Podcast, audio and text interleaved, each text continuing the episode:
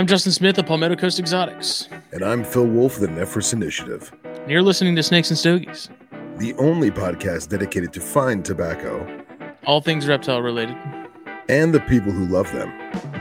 as part of the Herpetoculture Network.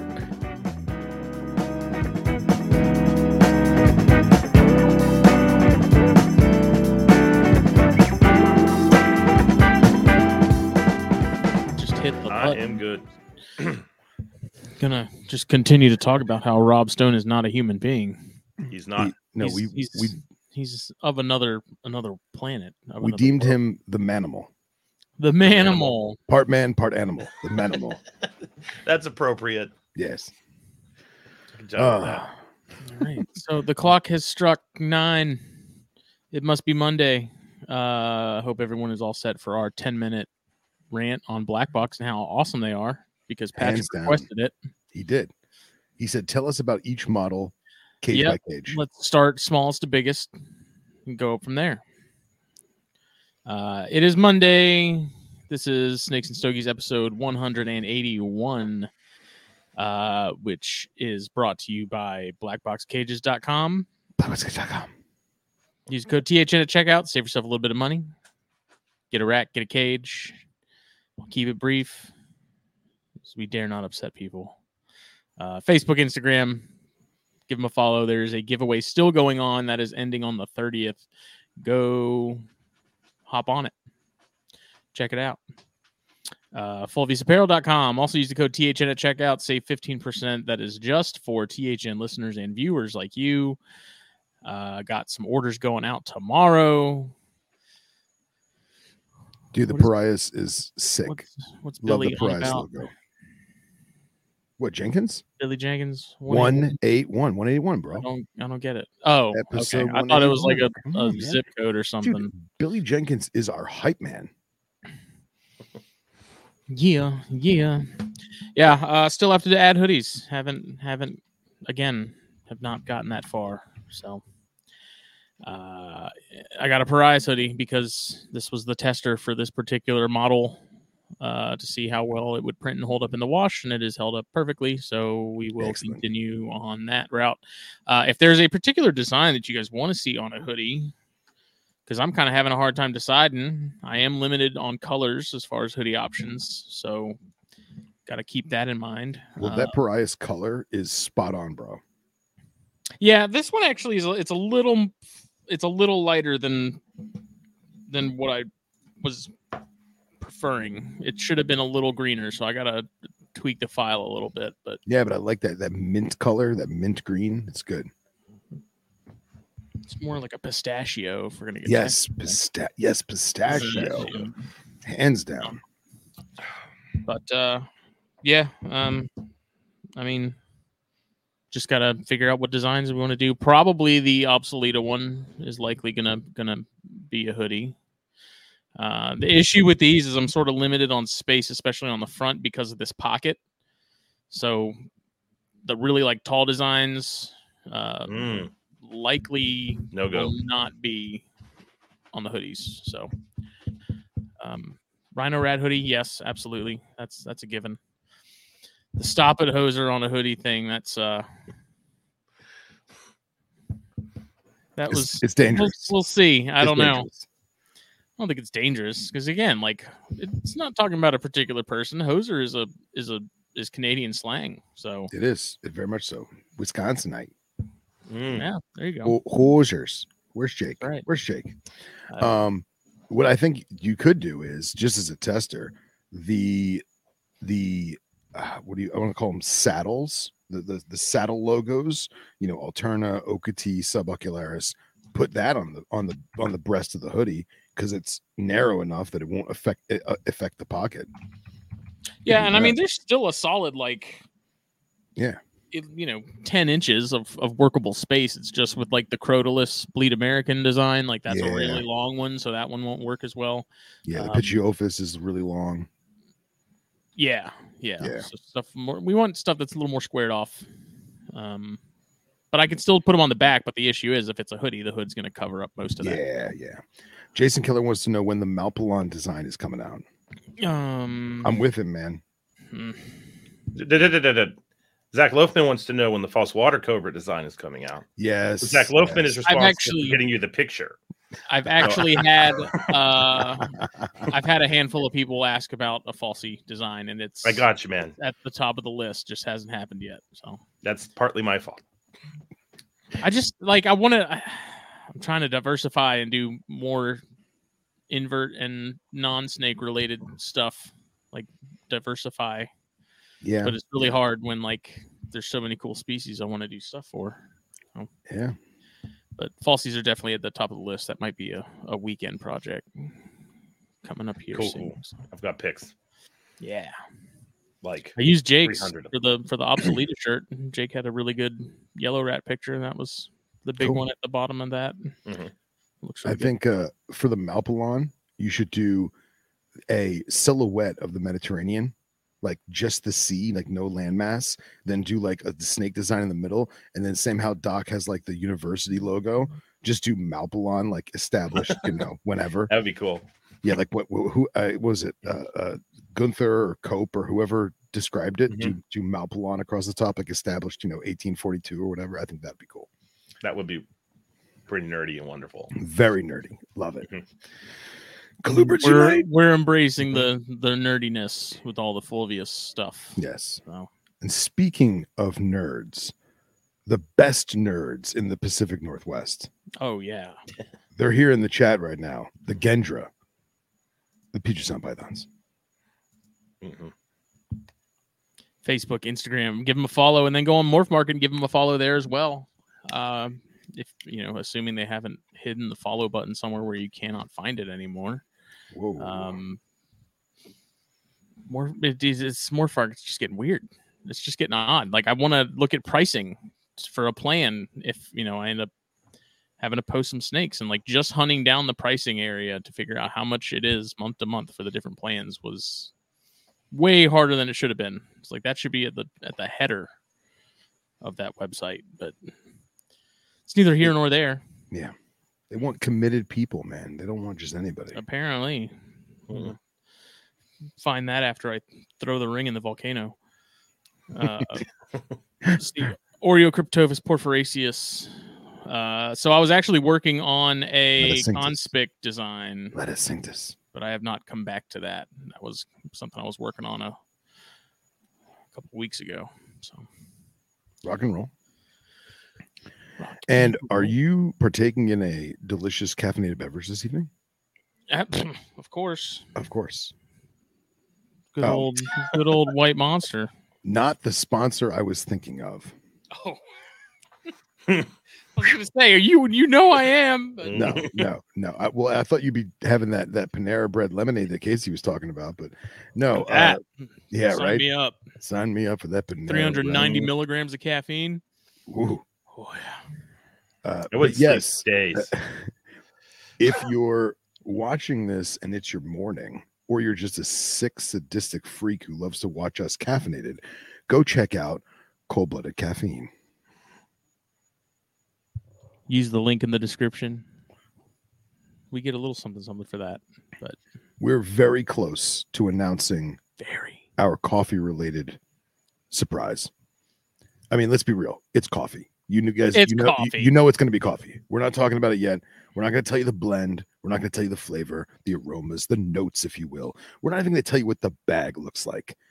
But stay tuned, folks. Stay tuned because you'll want to buy a bag. You'll want to squeeze that bag and get that fragrance to flow out into your nostrils, almost as if you had your very own Jacobson's organ. Stand by. you went there. I did. Like, I I do. I want to have Trey send me just an empty bag for me to. I can just put some like bubble wrap in it or something to have here with, you know, in the little little knickknack area. Well, just, Just you can't. have it. You can. You can just seal up the bag when you're done eating the co- eating the coffee and drinking the coffee. At this point, that's probably what I might as well start doing. you're shoveling grinds. Just eating them or snorting them directly. Yeah. Right. Oh God. Yeah.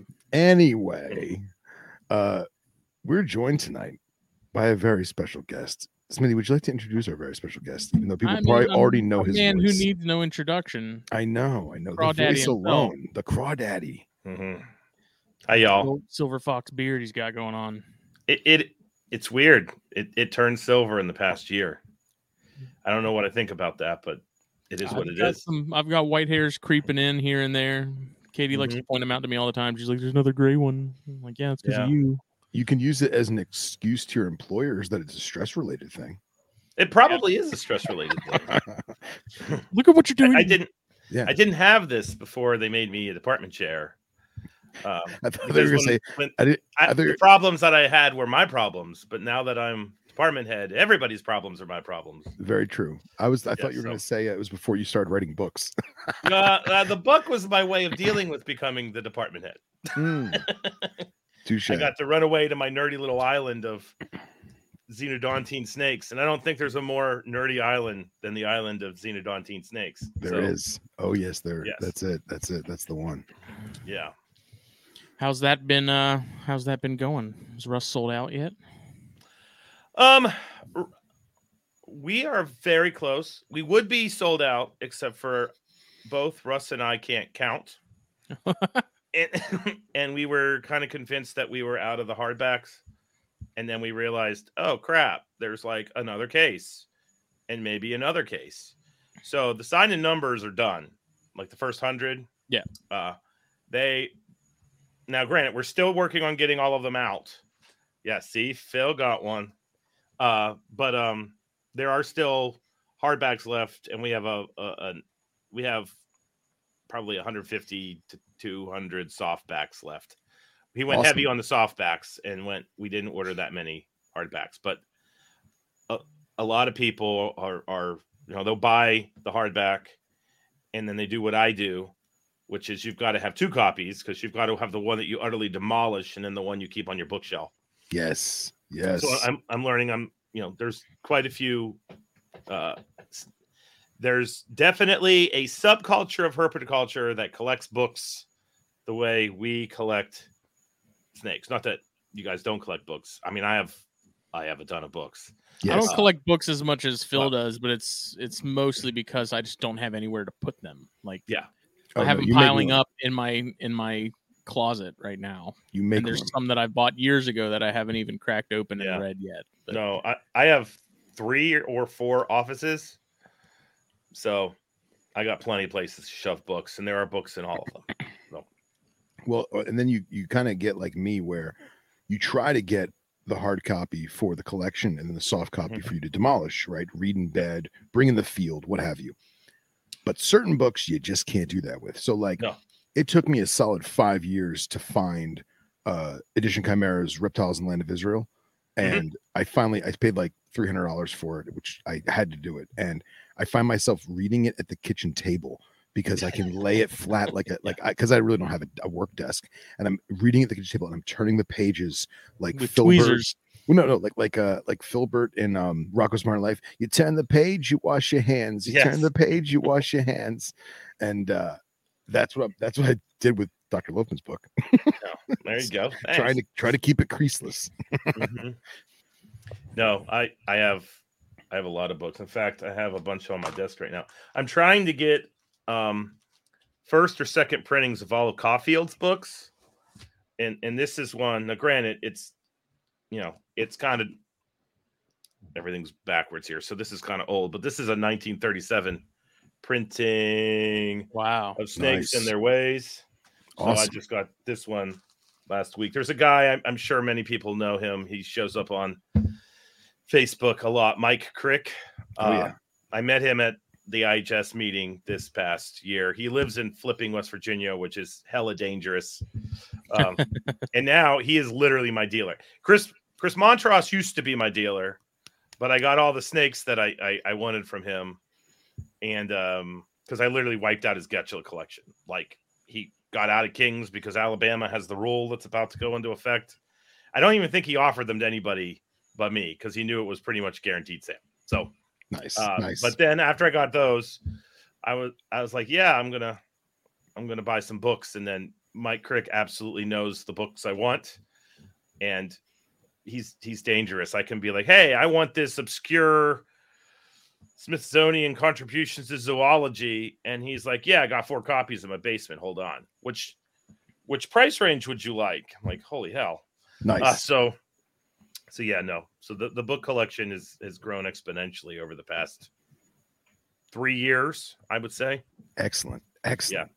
Yeah, I love The, it. the books are actually driving my wife more crazy than the snakes because the snakes are contained, but books are books. So they just can go on any horizontal surface.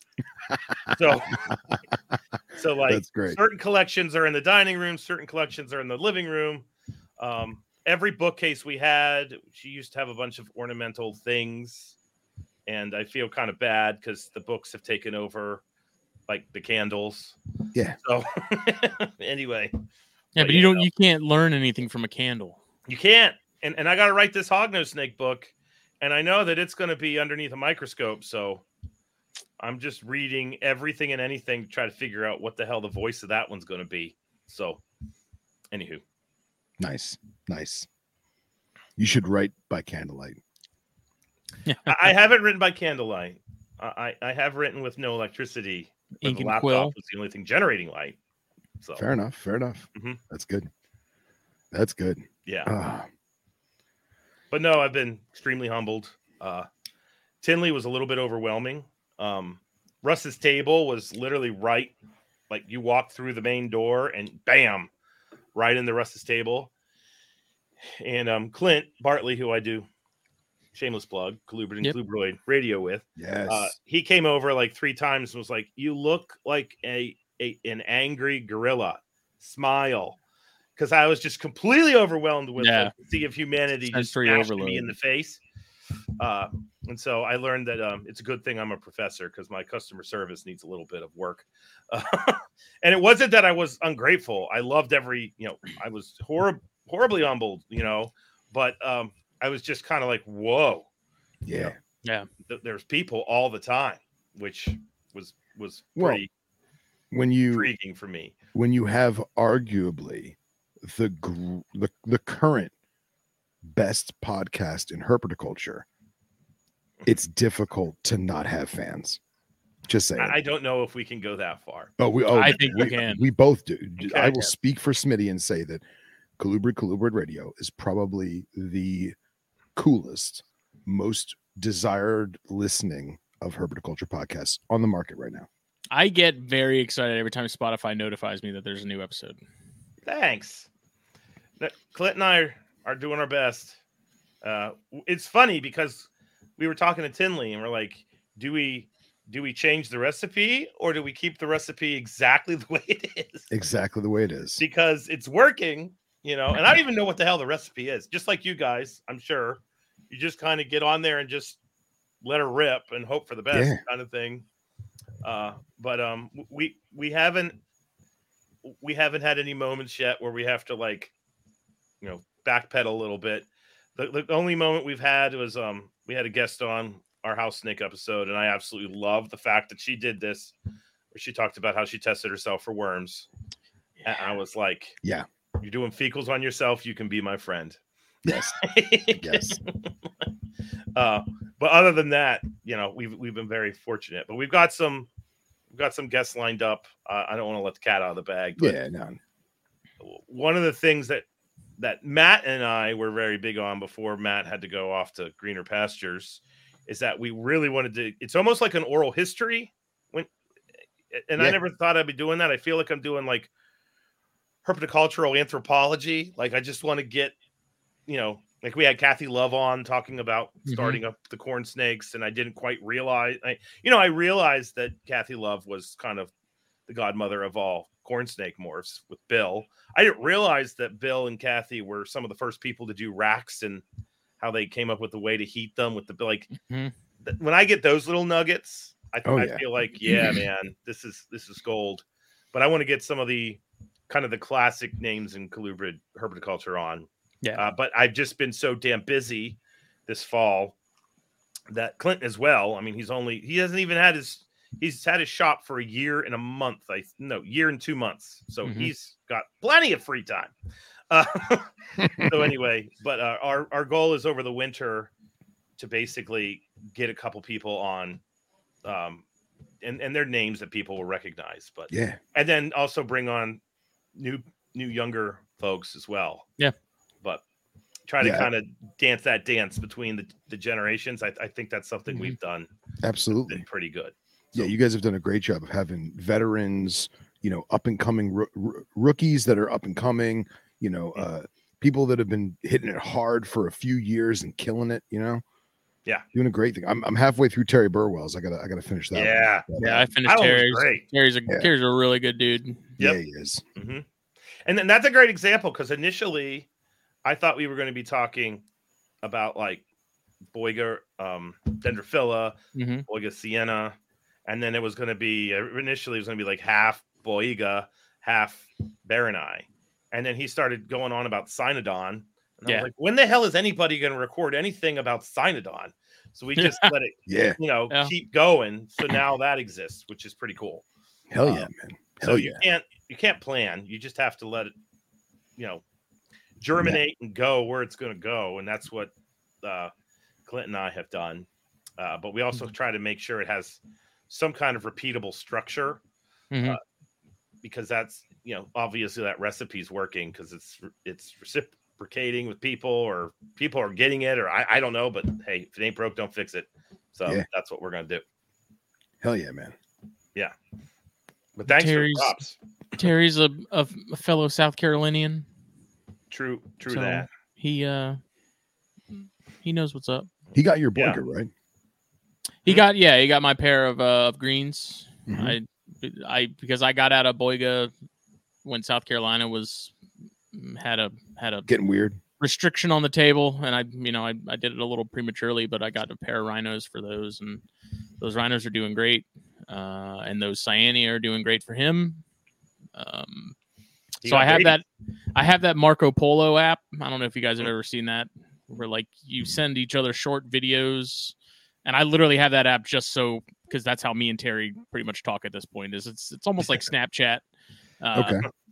but like you know we were just talking the other day because you know I listened to that episode and talking about the egg thickness on on Boiga and Mhm. um you know how thick the eggshells are on those Jansen eye and like I just talking to him about what we had talked about with maybe it's a pH in the soil or the acidity of the water uh you know that deteriorates that shell over the course of time that makes it easier for these babies to hatch like basically told him that whole synopsis of what of what we were you know theorizing um because i couldn't put that all in text it would have taken me like 20 minutes and four pages of of typing so Sure. Yeah. Sure. marco polo action and uh That's cool. I gotta check yeah that out. he's uh it's it was a great episode again i i terry's awesome i love everything he does he's a really nice guy Yeah, no. I need another Boiga person. And I thought, Terry will work. Hell He yeah. did. Great. i enjoyed the episode with dan too though with sheehan Yeah. Oh, he Dan, Dan's been to West Liberty at least three times. really Oh wow. That guy's a machine, dude. He he's in Philly and he'll be like, Yeah, there's a show in Chicago. I think I'm leaving now. I'm like, Oh, okay. I think I can be there by like 7 a.m. And he drives all night, shows up at our door. Uh, Wow. But he, yeah, and because he's willing to do that, he's also kind of dangerous for me because he'll go to kind of the New England shows that I don't ever get to go to. And then since he doesn't mind driving to West Liberty, he'll basically message me, Hey, you want these kings? You want this? You want that? And it's like I'm at the show. And, and Dan and I have very similar taste. We hung out a lot at Tinley. So That's good, but man. no, I love Sheehan and, and Stacy, his, his girlfriend, needs to get some props as well because her lizard collection is in. yeah dang, they've got some cool The stuff, stuff. she has and she's producing, Mhm. like insane. Her skink diversity could freaking teach my herpetoculture class when we do skinkity. Like it's it, it's nuts. I'm I'm extremely impressed with everything she's doing as to, as well. It seems That's like cool. everything she gets, she produces. Like she's she's got that magic touch she's got that magic touch, man. Yeah. That's awesome. So Very cool. yep, yep. Was there anything new on your end, Philip? Briefly. No, no, nothing, nothing to write home about, as they say. I started drawing designs to decorate the inside of my black box cages, and uh, I started to play around with some different types of foam because I just don't know. Like, yes, I could go buy the the expanding foam black pond spray and just squirt it on the inside, but I'm so afraid of messing up and then ruining my beautiful cage that I kind of want to like. I wish I could. I wish I could almost put something down like wax paper or something and do it and then like peel it away if I had to. I could speak to that.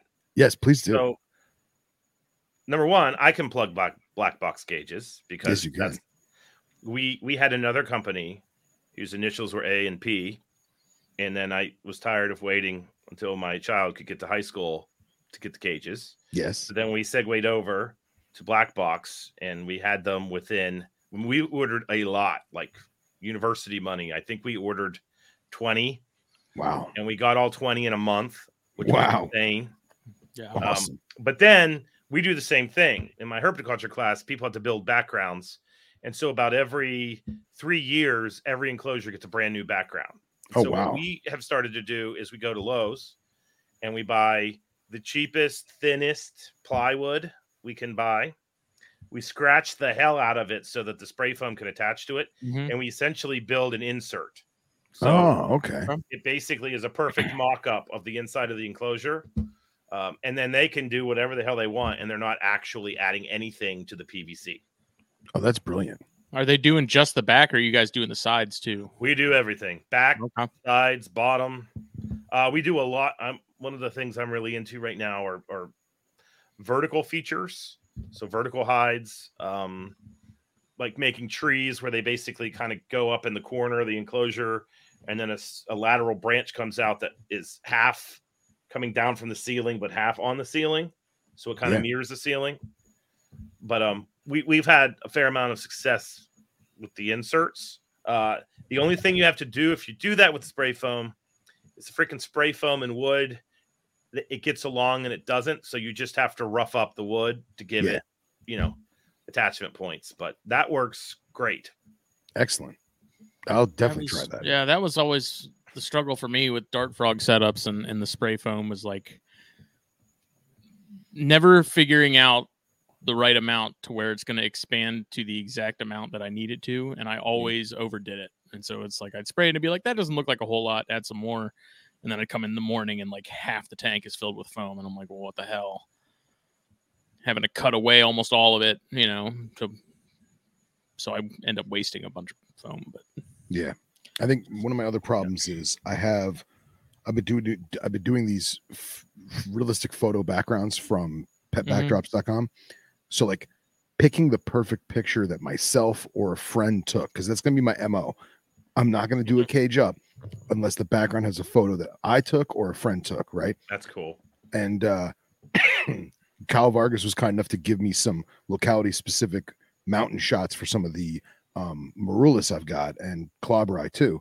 And it's trying to figure out the for lack of a better synonym, the foam around the landscape to like Mhm. make the two blend.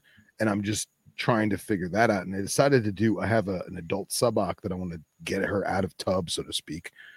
And I'm I can't pick because we have so many. Smitty and I took so many rock pictures when we were in West Texas, and it's like which rock mm. picture do I really pick? And you know, it's a it's a River Road Yeah. locality, so like I have the scenic overview of River Road with like the Rio Oh, Grande. cool. sna- and but the problem is, it, it's too it's such a big wide shot, and the cage is basically a cube. So it's like, do I do more rock? Do I do more valley? What do I do? But you know, first world problems. But first world problems Yeah.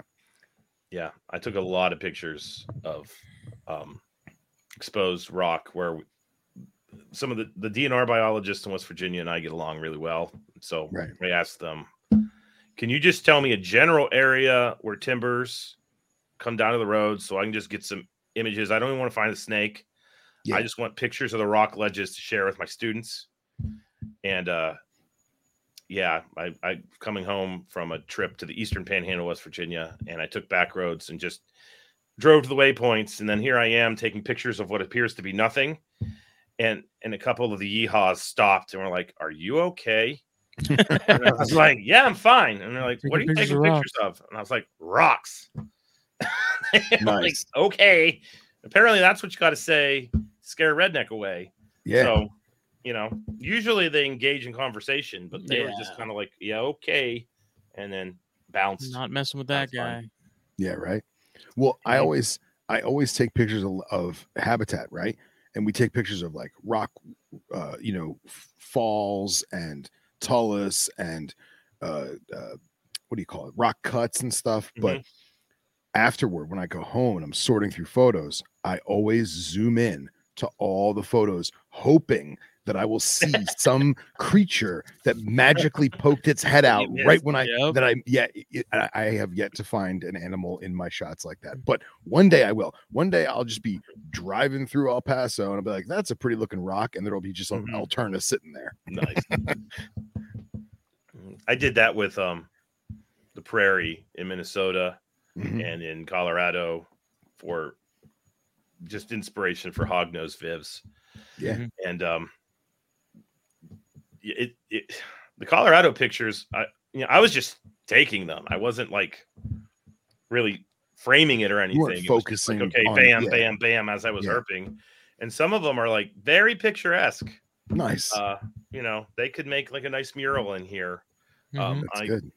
yeah. Uh, but I'm sure that in those though, there's like a prairie rattlesnake for sure because they were Probably. they, they were very impressive. The thing that uh, you know, I've collected Viridis, not collected, but observed Viridis now in Kansas and um, Arizona. I collected near Rodeo where the Viridis and Mojaves come together and form the hybrids, which is really Excellent. cool. Excellent. Uh, and then I, I got them in um, Kansas, Thank you, Lisa. Kansas, Colorado, and Arizona, New Mexico. And in Colorado, I was out with Rob Stone, and he basically was like, "Hey, they're kind of like landmines. Be careful. They really are like landmines. Like the Yeah. don't move, and you're walking through that prairie where it's like shin high vegetation, and then you go to step, and there's, I mean, it is a land like it looks like a landmine. It's a disc, Yeah. like Yeah. sitting there. Which I mean, aren't prairies for the most aren't those considerably more high strung than a lot of other species though, or is that just Yes. a subspecies? Yeah, when, when we were out there col- uh, looking for the hognose, my um, one of the professors here, Kinsey, she's my former student, uh, so I've known her forever, and we were walking along the railroad track, and we were walking up over the railroad track, and she stepped on the other side of the railroad track, and the the light was coming from the sun was coming from the west.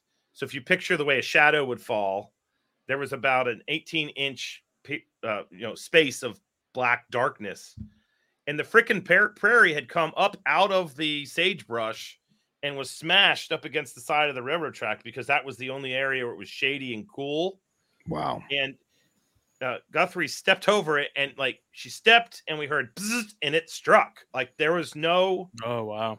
it was like bit you know buzzing striking same time and it actually she didn't get bit thank god but um it i don't know if you've ever had this happen where your adrenaline like spikes Oh yeah. so you go like up and then you have the crash and you get Mhm. nauseous and you can't like stand up and, and that totally happened to her she just had to like chill out on the side of the railroad track um but yeah that was our introduction to prairies Nice. and then I think that I found I I hiked up the other ones, and all of them were like I saw them first, and then we get close, and then buzz strike. I've never seen that in a rattlesnake. Like You get a warning, but it's about a half a second. Yeah, no, they, they, they yeah, they're just like cracked out meth heads. Like Yeah. just like like timbers are very polite. They'll buzz and buzz and buzz and buzz Mhm. um and, and they give you a fair warning but these things were just insane Oh, which of course meant that i love cool. them they're one of my favorite Yeah. rattlesnakes i've ever interacted with because of that Yeah. so Bouncing Betties, man, bouncing Mhm. Betties. Well, our good friend Lisa uh, had a in-depth question for you. I'm actually I was going to read it, but I was like, you know what? Let me just throw it up on the screen, and I'll let Doc read it. Um, okay yeah. yes so helicops angulatus is an aquatic snake um oh my god it's the end of the day and my brain is not working in southeast asia homalopsidae that's it um and they are an ecological equivalent uh to the homalopsids so the anatomy of a hel- helicops is very similar to um, Enhydris, or uh, there's there's a it used to be Enhydris plumbea, but now it's a different genus. But those kind of rice paddy snakes, Yep. if you will.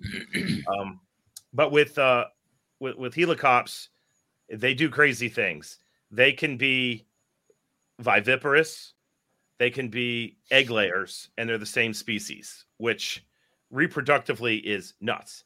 And Yeah. the reason why they do that is when they live in an environment where it's ecologically stable, they I believe it goes when they're ecologically stable, they're egg layers because they can get out and, and drop the eggs. And when they're in an environment that's not ecologically stable, that's when they have to retain the young and then go out about and then you know they they basically keep the young internally so that they can ultimately go to where the water and the resources are and when they give birth the babies are going to be where the resources are Excellent. yeah no Wow.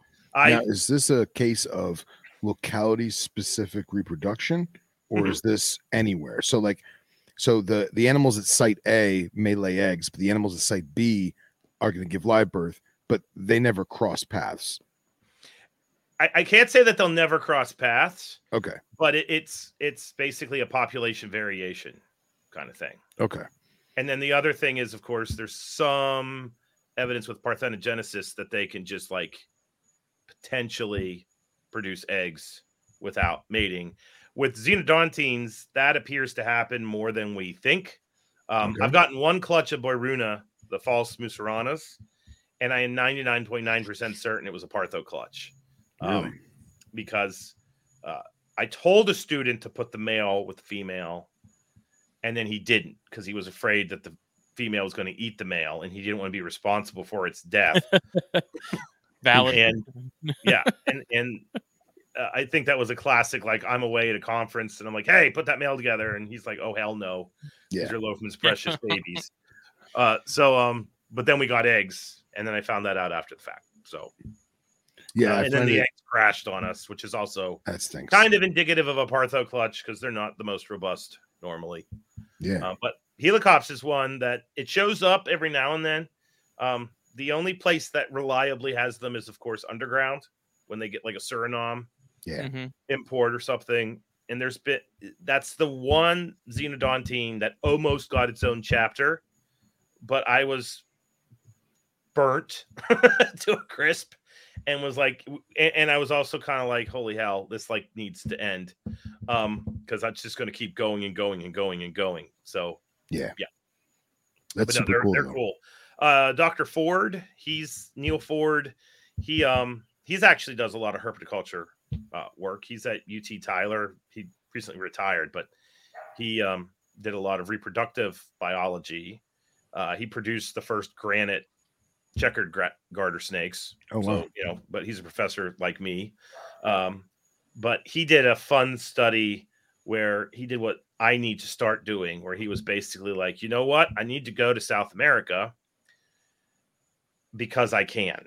And so Yeah. he basically just went down and did a real quick study of helicops where he um, bought a bunch of minnow traps, shipped them down ahead of him, and then put them in the ditches around, I think it was a sugarcane field, and was catching like 50 to 70 a night. Like wow. the density of these things can be extremely high.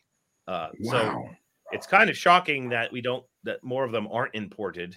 And I've heard that when you get them in human care, they do really well. Um, they're basically you just treat them like an extremely aquatic Nerodia. Um, and you know, so I've decided the next time I see them, I'm probably pulling the trigger because I like aquatic snakes, and somehow I haven't owned those yet. So Hell yeah. Hell yeah.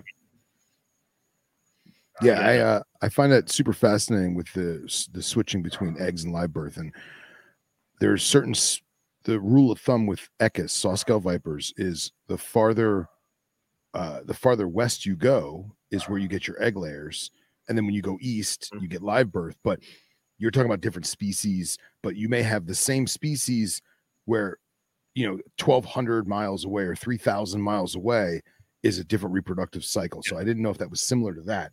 Um, it's fascinating. basically, yes. yeah, and, and, and that's also a species that hasn't really it doesn't have a an advocate or a champion taxonomically uh, and it could be that when somebody gets in there and starts digging around, that there could be multiple species, you know, hanging out underneath that name.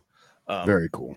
because it's a wide it's one of those things that's like across south america and you know i fully admit to being on team split based off my education and everything i've done um that doesn't mean i necessarily agree with the rat snakes i will say that but uh Fair enough. but uh, I'm fairly positive that if somebody actually did what needs to be done with that species, there probably would be some undescribed diversity therein that needed to be elevated. And it could be that the egg layers are one taxa and the live bears are another, but remains to be seen. Very cool. Hmm. So- Very cool. Well, I feel like we we've dove deep into the book. Um, in case people who are listening, excuse me, in case people who are listening who were unaware of Zac's new book, it is the natural history and captive care of false water cobras, barons racers, musaranas, and other xenodontine snakes. Um, if you want to see a picture of it, there's a picture of it. It's got an awesome falsie on the front, the blue barons, and It's a weird looking rhino. rhino. Mhm. but uh but yeah definitely hit him up because the book is incredible even if you don't keep any of these species it is it is a book that you won't want to stop reading because it's tons of stuff you didn't know existed you know That and what I was shooting for. yeah and coming from myself that has either worked with a lot of these animals or kept a lot of these animals it, it's shit i had no idea you know what i mean and Yeah. like having have i never kept barons but like having kept a bunch of falsies and like being curious about xenodontines and loving the uh forgive me for not remembering the nomenclature um when and conversion evolution there to Mhm. pull it out of my butt the conversion evolution between some of the xenodon stuff and like Causus in Africa and like looking at w- which one became a viper and one didn't. You know what I mean? I never And even ju- put those and- two together. Like I never connected those dots. And there was there's one xenodon that I can never remember the species name. Hold Yeah, on. it's probably Maram Marameme. I can't say it. There's too many It's consonants. yeah. no, th- Marameme. Well, there's one that the Wagneri and the Bothriopsis. no, hold on, let me find it. I know the one that looks like Bothriopsis, but it's um where the hell is it? Of course, I, sh- I should have wrote the page numbers down because Lord knows I was going to open the Damn book at some Phil. point. Yeah, I know. The um, where the hell is it? Um, you got me. Well, it, it's Proatheris superciliaris from South Africa. It's just a South American version. And now I can't remember. Mara Maramei. 108 108. or no? I flipped too many pages. Oh my god.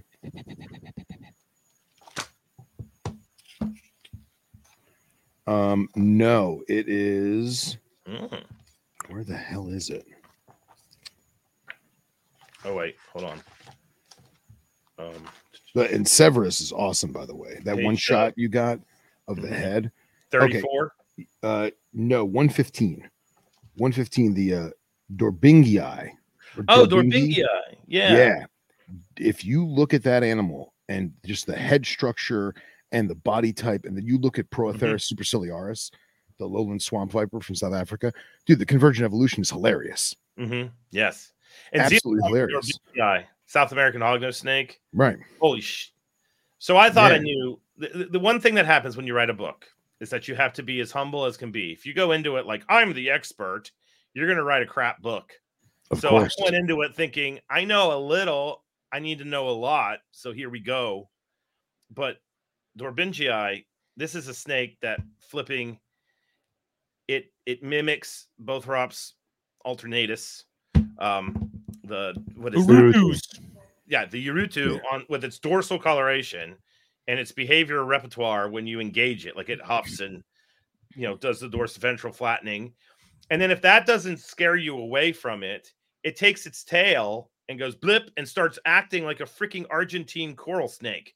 So it it's a double mimic and it's a mimic across venomous snake families. And I I was sitting at this desk when I learned that, and I believe I yelled some expletives and like stopped a kid dead in his tracks in the hallway. That's you know, awesome. But it was just like, holy crap! Like I've I've heard of mimics, but like to have a dual mimicry system where you've got a viper Yeah. and a like which flavor is going to work today? Yeah. That was, you know, that's the kind of stuff that I, as a snake nerd, knew that I could geek out about. So when I was writing this thing, I was on the hunt for every little nugget like that I could grab. Sure. Um, and that's why writing the book, I, I've said this now on several podcasts, best thing I've ever done professionally. It was cathartic. It was like, it was my nerdy zen hour and a half to two hours a day. Uh, and I, I, I am, I am incredibly happy to jump back into it in December with the Hognose book because I've been getting everything ready for it. Um, but no, that, that, you know, so yeah, it, it Yeah. I just was completely blown away by that stuff. That's awesome.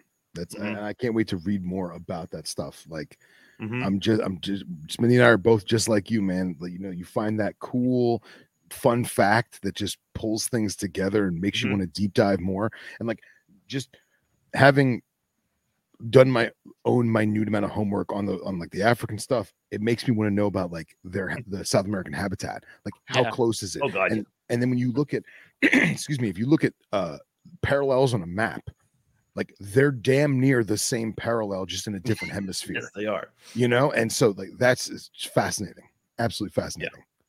There's just so many species in South America and, and Asia, for that matter, that are you know you're never going to hear about. You're never really going to see about um, or see anything about. You know, and it's a lot of them have that really Yeah. interesting stuff going on. Like, yeah, they're not brightly colored or they're fairly drab or earth tones and stuff like that, but some of them are are just as fascinating as everything else. I have realized with this. So if you think about you know the realm of herpetoculture, there's you know everybody wants to go to Australia, so let's just put Australia over here and get that out of the way. And then there's a fair amount of people that want to go to Africa, mostly venomous keepers. It seems like really want to go to Africa, but then the ball python's there. But I don't know if ball, you know, well, we're not going to go down that path. yeah Anyway, Yeah. and and then you know Asia has its Asian rat snakes and and um, boiga, and so there's definitely a niche group of herpetocultural, you know, endeavors therein. And then obviously the Euro- Europeans have European rat snakes and all that, but you don't really hear people talking about, oh, I'm a South American snake keeper. Like, and I realized that when I was writing the, I didn't, you know, I like all the things from South America, um, but I didn't realize how, like, there's niche, and then this is niche, if that makes sense. oh yeah And and what was really interesting is it's not really written for a a South American snake keeper. It's more like well, Bear and I fall under the arboreal colubrid genre, you know. So there's a little bit in there for arboreal keepers, and then obviously tricolor hognose snakes, even though they're not at all related to heterodon, um, they're Which obviously still part of the heterodon, you know, Yeah. hognose keeper group. So Mhm. like the hognose keepers of the world were into it. Falsies kind of have their own following now, which was nice. for sure Uh, and then Musaranas and Erythrolamprus, you either keep those or you don't. You know what I mean? So Yeah. I, I realized that by writing the book, I wasn't really writing it for a dedicated geographical audience per se, but the hope was Yeah. to make one. Like Yeah. you read it, Mhm. Then you're kind of like, oh wow, I like all these things, and then maybe we can get some of these things in human care and bred. Like the velvet swamp snakes are a great example of that. Like there was one clutch produced, um, and they are doing fantastic. The babies that came out of that clutch took off. Uh, Glenn Brooks has some out in California, and I wish that would have happened before I wrote the damn book because those things have gone from like hatching around this time last year. They're already pushing nine, 10 inches. You know, I mean, they're they're growing like freaking weeds. Yeah. No, you know, nobody knew that. So we have these snakes that are super easy to keep, that are beautiful, and once we get them established, we don't have to deal with these worm-ridden, you know, frog-eating mm-hmm. nightmares, which is what they are yeah currently. But I, I could easily see velvet swamp snakes. If you want a bioactive with a snake, Erythrolamprus is where it's at, man, because they don't Mm. get big.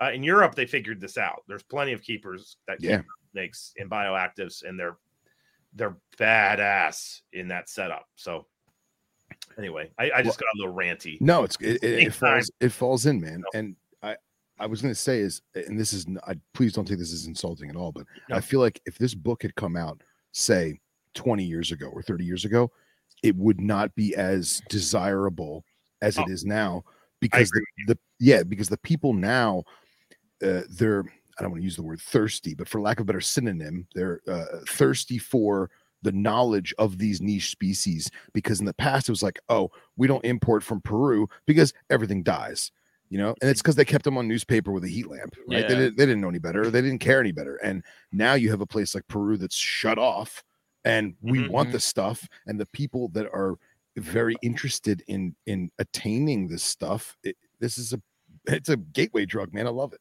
yeah, it is kind of a gateway drug. Uh, I, I found out that every snake group I've gotten into, I got into because I got the book first. Yeah, So, Mhm. like the king snake addiction, that that would not have happened if I didn't have Hubbs's book, and I, you Yeah. know, the Yeah. common king snake, which yes, is you know, no one talks about that book really. That book needs to be talked about a lot more, uh, because yes, um, even if you don't like Methropeltis, Smitty. Uh, but you know, it, it it basically you can learn everything you want to know about natural history for Cali King Keepers, all the locality information in there, and some of it's dated and some of the names have changed. Um, but that's like a, been a that I had the the key to the kingdom. Yeah. Then I was able to nerd out on the natural history, and then I thought, well, maybe I should get one. And the next thing you know, the bulk of my locality collection is um. There's so many king snakes. It's your living nightmare, Justin. It is. It is Literally. living nightmare. Yes, and my poor 15 year old, his his chore is to take care of the kings, and I mean, I cackle, but yeah, when you open up a rack tub at head level with a king snake that wants to be fed, it doesn't care that your eyes are not are, are not mice or your nose like it, they just come out, you know. Um, and so he's got good reflexes now. And that, I think that's so cool that you mentioned Brian because you can see his book's influence in your book. Oh yeah, You can Mhm. just with the, the do the maps you did, the the r- Yeah. um, locality maps and everything, and then doing one or two species per map, and like, dude, Brian's all over that. The He influence is there. I love it. No, Love he, it. He doesn't know. I mean, I've, I've only conversed with. I'm talking like he and I are friends. Yeah, I've done the whole instant messenger thing, sure, sure. uh, but I'm totally fanboying with that book. Like, Yeah, um, the the only thing, and this isn't a criticism at all, that that that like is a little bit bothersome is the book's so freaking Black big white. that it's cumbersome. like the Like, actual dimensions of it. yes. Yeah, the actual dimensions, like Yes. it just you know. So I um Eric Burke talked about on one of the NPR episodes that he had this app where you could take pictures of the pages and then convert a book into a PDF. yeah. And I was like, oh hell yeah. So the very first like I bought the app and then I went to my dining room table and I took the King Snake book and converted it into a PDF. And I bought a Kindle just for that book.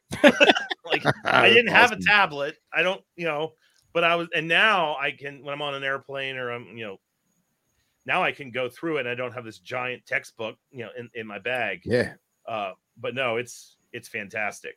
that's Uh, but awesome. I would not be still- into King Snakes if I didn't have that book. Just Yeah. not sure how I feel about the e-reader stuff. I don't know. Like I, I've Mhm. I've gotten a couple books in PDF form, and I've you know trying to read them on your phone is is especially difficult Yeah. because you got to zoom in, and then like you're trying to like Mm-hmm. read the lines, and you got you know the whole thing. Like Kindles, I guess is a little bit different because that's more geared towards that. But I don't. know. There's something about a a tangible book. Oh no, I am on Yeah. Team Book 100. percent But in that case, I always wanted to read it while I was on an airplane. Yeah. And Well- you know, I, I and by the way, I'm like six foot two, two fifty. So when I'm on a freaking airplane, my elbows can't go out this way, or I'm hitting someone in the face. Uh, so you having turn, you're turning the pages like this. Yes, I can't even freaking type on an airplane Yeah, uh, without. It's it's not pretty. Yeah. So um, but I also like worked out great. I- I also like all my research papers that I that I download. I always read them on computer because I can highlight them Yep. and I can you know make notes and no different than you could if you had them printed in your hand. But now if I just press one button, the highlighter goes away, or or I Mm-hmm. can copy and paste or what have you, and it's brilliant. Um, did you get the Mountain King book too? Oh hell yeah. Of course. Mhm. Yeah, Good. no, I, I bought. I think, like I said, I, I've gone a little bit insane with the book collecting. I think I wrote him an email and said put all of them in a box. Yes. So Yes. I bought every So, single book he had. did There's a blank check. once. Did you get Yeah. uh, Dr. Connor's rattlesnake books too? Because they, they he made uh, for a while. Hub put a, a like a package together, and it was I think he had two books, and then I think Mhm. Dr. Connor had two books as well. I don't know if I have those or not. Okay, okay, but it's like Um, it, it, it's they're rattlesnake books because that's I, I, I bought I bought the common king snakes was wasn't with which wasn't cheap. Yeah. And then I was doing what you said, like yes. turning the pages at my dining room table. And then I was an idiot and threw it in my backpack and we went on a crayfish trip. Oh, And um the the book got like slightly wet, but now it is just enough to irk not perfect. It's like at 95% perfection, but it's Yes. not perfect. So I emailed Brian and was like, I need another copy. Would you sign this one, please? So I have one that's like signed Oh, to that's me. cool. And it literally it, it came into my house. I opened the box and put it right on the bookcase. I don't think it's left the bookcase. I That's think fine. it's been there. It's you know, good. It's just there waiting, buddy. Yeah. yeah. So, and I've also explained to my wife that if I die in a fire, do not just tell somebody, here are the books, because I know Yeah. you won't be able to deal with the animals. But if you sell the books, you can probably put Colin through a semester of college. So, or m- or multiple years by, the, yes. by that time. so yeah, like, please don't just, yeah. you know, offload them because they bother you every now and then. I uh not to tell stories, but I one of my favorite book stories ever is my late mentor was a major book collector and he had moved away to North Carolina uh before he passed and when he passed his widow asked me to come up and grab some snakes and and that kind of thing and I said to her I said hey where's where's the books because I'd, I'd love to buy some of the books especially since they were his you know what I mean like Yeah. even if I had duplicates or they were cheap it didn't matter they were his and she's like no I already struck a deal with a guy who's a book dealer and and I sold them all to him for one lump thing. And I said, okay, whatever. And then about two or three years later, I was at a reptile show and there was a guy selling books. And there was this one Mhm. book, and I was like, oh, you know, I like that. And I opened it and it had his name written on the inside because he had like a he had like a library stamp because I guess in this 80s everyone would just trade books. So he Mhm. would library stamp his name in every single book. And I found one of his books and I bought it. And I thought that was That's awesome. pretty cool. So That's very but cool. don't let your wife just give them away. Yeah, no. So, so she she knows not to do that. And every now and then, um, a book will come by. So there's like the Chimaira New Caledonian Gecko book, and it, Oh, nice. it came up for sale, and I was on the couch. She was sitting next to me, and I was like, "See this? Look at how much this is worth." You know. Yeah. I have the German version and the English version. So oh, that's cool. you know, That's very cool. let's let's please not like the, the, the, these are not just paperweights. Yeah. Yes. Some So, of uh, those some of those Chimaira books, man, it's like a, Uh-huh. a first edition holographic Oh. Pikachu card or something. It It's, is. like, just Yes. ridiculous. Mhm. oh yeah. Anyway, Oh yeah. Uh, Nate asked earlier, "Are you planning on getting more Paleosuchus for West Lib, and if so, would it be Trigonatus or Palpebrosus?" Paleosuchus. Why am I drawing a blank? Dwarf caimans. Dwar- Oh yeah, Trigonatus. Um, right now the answer is no, because I have 110 people, including me in this major, and I think uh, there are 106 people who are not afraid of that little nightmare. so, so Dude, I've Uh, always wanted one. I just I've never had yes. space. Oh, It kills me. I want. yeah, I, uh, but I'm not afraid of him. He is an angel straight from heaven. Uh, he's very shy because he's a trig, Mm-hmm. and- but when he's not shy, he he he has this neat behavior where he mock charges people, and that just like makes people, you know, roll. Um, I'm building a new building, so I wrote a grant and and got like over a million bucks to grow to grow to build an Appalachian Aquatic Conservation Center. That's what it's called. And obviously, you know, Paleosuchus trigonatus has nothing to do with Appalachia, um, but it lives in forested streams, so it has a little tie-in. So there's going to be a whole bunch of Appalachian things and a trig in this crayfish. building, and he's going to get a, a nice big um, stream exhibit and, and and all that jazz, and maybe that'll make him calm down. But uh, when we got that little guy, he was about he was a hatchling. Um, Mhm. He was like 11 inches long, and he's not big now, um, but he's not small. He's like two and a half feet, but you know he still can be. He can get up to four feet, four maybe even five, depending on which sex we have. Uh, so he, I have all intentions of um of building a, a little area for for it wh- where it can it can live its best life Mhm. but yeah we we um i'm really excited about that building i'm about to go full-blown turtle here because i i had to pick obviously crayfish were going to be propagated in the building because that's part of my Yeah. research effort but i was looking at all these other animals and if you know anything about freshwater diversity in the apps you know, the other two groups are everybody talks about freshwater mussels uh, which is like keeping pet rocks but it is quite literally as close to a pet rock as you can get and then people do fresh or non-game fish so darters and centrarchids and uh, mad toms and, and things like that. And i've kept fish but there's a learning curve there. And i was trying to figure out like what is the other animal that we can kind of specialize on? And then uh, some dnr guys were like hey we've got a bunch of turtles that we intercepted at the airport on their way to china. And i thought you idiot. Why don't you do turtles for crying out loud? You're doing herpetoculture now. And so it's going to be a crayfish turtle building so I think I have the only crayfish turtle building maybe on planet Earth. Uh, but I'm I'm really looking forward to um Hopefully, you won't have the turtles and crayfish together. yes. no. Uh there will be locks on the crayfish tanks because I can totally see somebody Oh yeah, like feed the turtles some crayfish and then the federally listed Guyandotte River crayfish Yes. fed off to a turtle. That would be a horrible, horrible day and it will never happen. So yes, for Uh, sure. we are going to make sure that that doesn't go down. But I will say this: I have a uh, uh, uh, affinity for watching time lapse mollusk videos. yes, Like your pet, yes, it's a pet rock. It is. You're literally watching barnacles grow hmm until you watch it in time lapse, and you're like, "Oh my god, this is amazing!" Yeah. No, Yeah. u- freshwater mussels.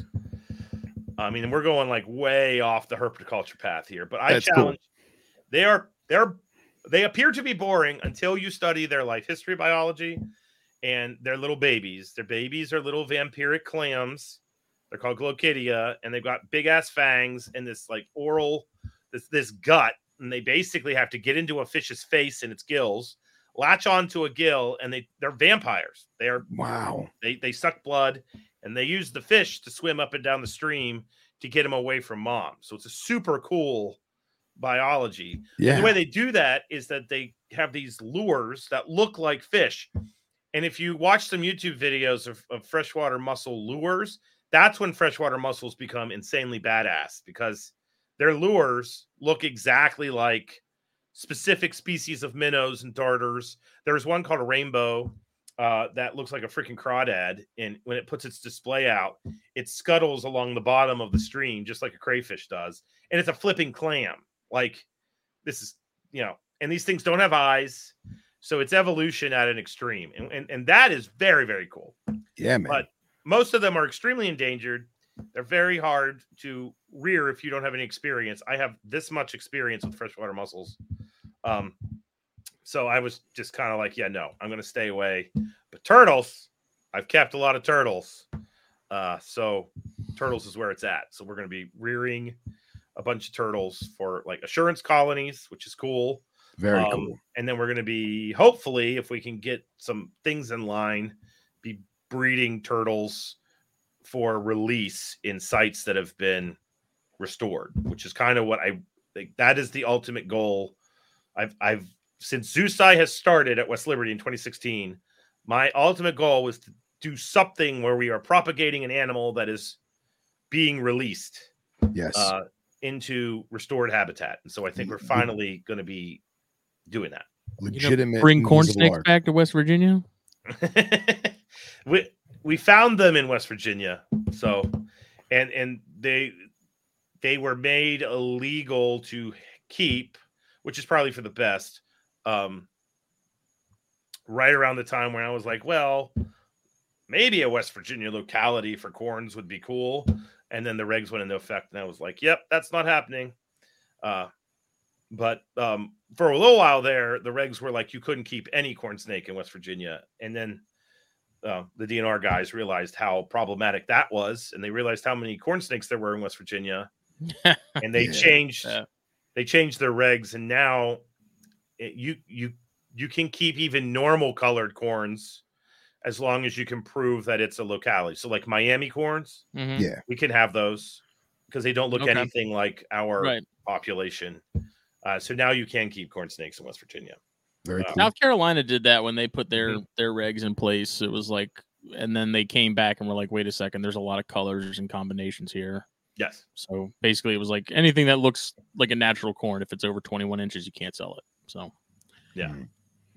No. I also, uh, you may you may not know the answer right away, just because you're still constructing and, and developing this program. But I imagine having the turtles sequestered away from any other reptile is probably a big deal with the whole releasing them thing oh God. because yeah. that's that's always something I've been terrified of. And like people that know me, like if I ever feel collect an animal from my own personal collection, it's never going back in the wild because I I don't know what's dare I say living inside it. You know mm-hmm. what I mean? Some kind of pathogen from all ends of the planet that happened to be living in my room. And although everything is alive and healthy and happy, I don't necessarily want that out in the wild. no the the quarantine procedures for these animals is is next level. So uh, before we can receive the turtles, they uh, they get multiple screenings for multiple diseases. Uh, there's a disease called ranavirus, which mhm. rampages through amphibians, Yep. but it also creates like kind of like a COVID like symptom in things like eastern box turtles. oh, So you can do a quick swab, no different than a co- oh, well, it is different than a COVID test because you're not swabbing up the nose of a box turtle, but um, you're basically shoving up its bum and um, doing an oral swab. Uh, different swabs, by the way. uh, but uh, but you look for that. There's um, uh, myco mycoplasma is another one that you have to do. Uh, Oh, yeah. there's a couple other viruses. I don't remember the names of them, but and then the animals they go not just through one quarantine. There's quarantine one, quarantine two, quarantine three, and then quarantine four. And each of those quarantines is a minimum of 90 days, not 60 days. So uh, the the level of health screening that these animals are undergoing is kind of astronomical. Um, and the only way that we're able to do it is we're working. Uh, we finally became uh, what's called a safe partner with AZA. So that's saving animals from extinction. It's A- AZA changes their abbreviations about every three years. They, they used to have SSPs. all right. They have SSPs, but SSPs have kind of gone by the side. Those were species survival plans. Now the new kid in town is the, is the safe program, and so I'm not going to talk about what species we're working with because they asked me not to. Yeah. Um, but we're part of that now, and and uh, but that means we got to play by everybody's rules, which we want to do. But like when we received our first batch of turtles, I had to find a whole new, like, not only a new place that didn't have any animals, Mhm. but like a new building that didn't have any animals that will never have animals so it can function as what I- I think it's our Q3 or Q4 which is after they've gone through the multiple screenings and they've been in human care for at least 200 days like like the the the criteria for this is is um it's intimidating I'll say that uh but at the To same the time least. it's it really is worth worth it in the end because they are ultimately hopefully going to make it back to the wild so you don't Yeah. want to be bringing something from hum from the human world you know out into the wild so Yeah. It's fantastic. Mhm. Fantastic. Are there is there any new developments as far as on the like the crypto front? Um, the the only new development on the crypto front is that I've started doing a lot of work at the um, Orianne Center for Indigo Conservation, Central Florida Zoo, Mhm. which OCIC. I know that Phil has his own opinions of that place. Yes, yes, yes, I do. But you know, your Yes. friend, your friend is doing the Lord's work, so God bless him. But uh, I can say that Dr. Bogan, who's the guy I work with, probably wasn't there. He was not there on the initial onset, and he's now the director of it, and he does really good stuff. He's the president of um the American Reptile and Amphibian Veterinary Association, ARAV. ARAV. Mm-hmm. So like Very this guy is crazy awesome to work with, and he's the most down to earth guy ever. Like if, if I lived in Florida, he and I would be best friends. Nice. and when I go down there, like I am kind of like I'll be the public face of crypto and I talk about crypto. Um, I've done a couple studies on crypto. I don't really feel like I'm a crypto biologist. Dr. Bogan is a cryptobiologist. He has studied the living crap out of cryptosporidium. Um, and basically, the, the general consensus, my general consensus on, I'm not going to speak for him, is that it's everywhere. Yeah. Uh, it's kind of like Nido. I think it's insanely disingenuous if you have a large population of pythons and you got them from several places to think you don't have Nido somewhere or serpentivirus, whatever you want to call it. Right. and, and with crypto um it just it, it the the newest development if there was a development that i would say is that my approach to it is very different uh in that i think it's all about stress management.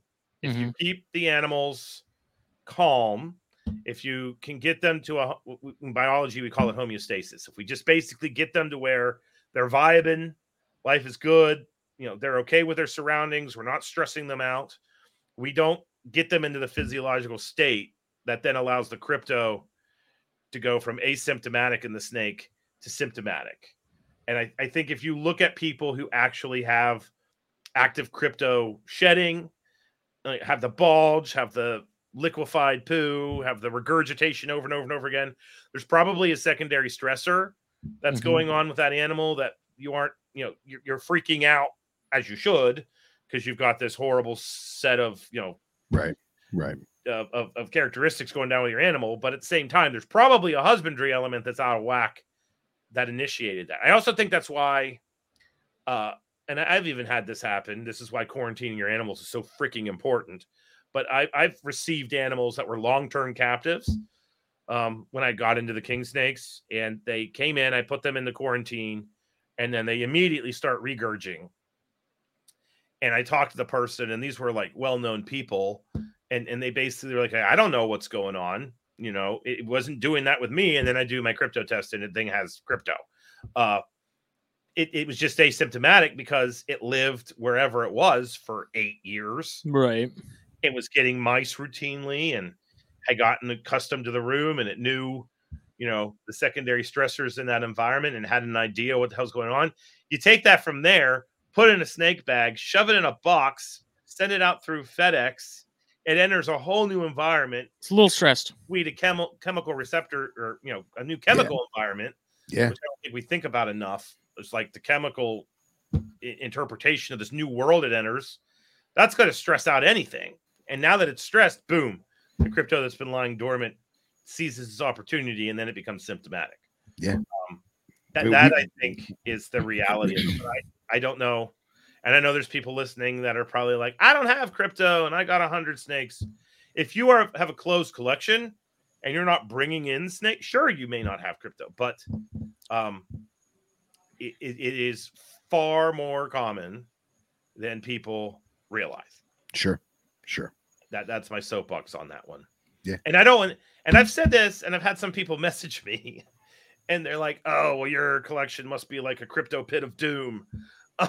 like don't interpret it that way, people. Like, you know, I actually, if, if, if you are symptomatic with crypto, you go to the crypto ward um, or you are humanely euthanized in my collection. Uh, but that's if you get to the point that you're, you're you have symptoms. right. Right. You know, if you don't have that, uh, it, it's good. But we've screened our collection here at the university.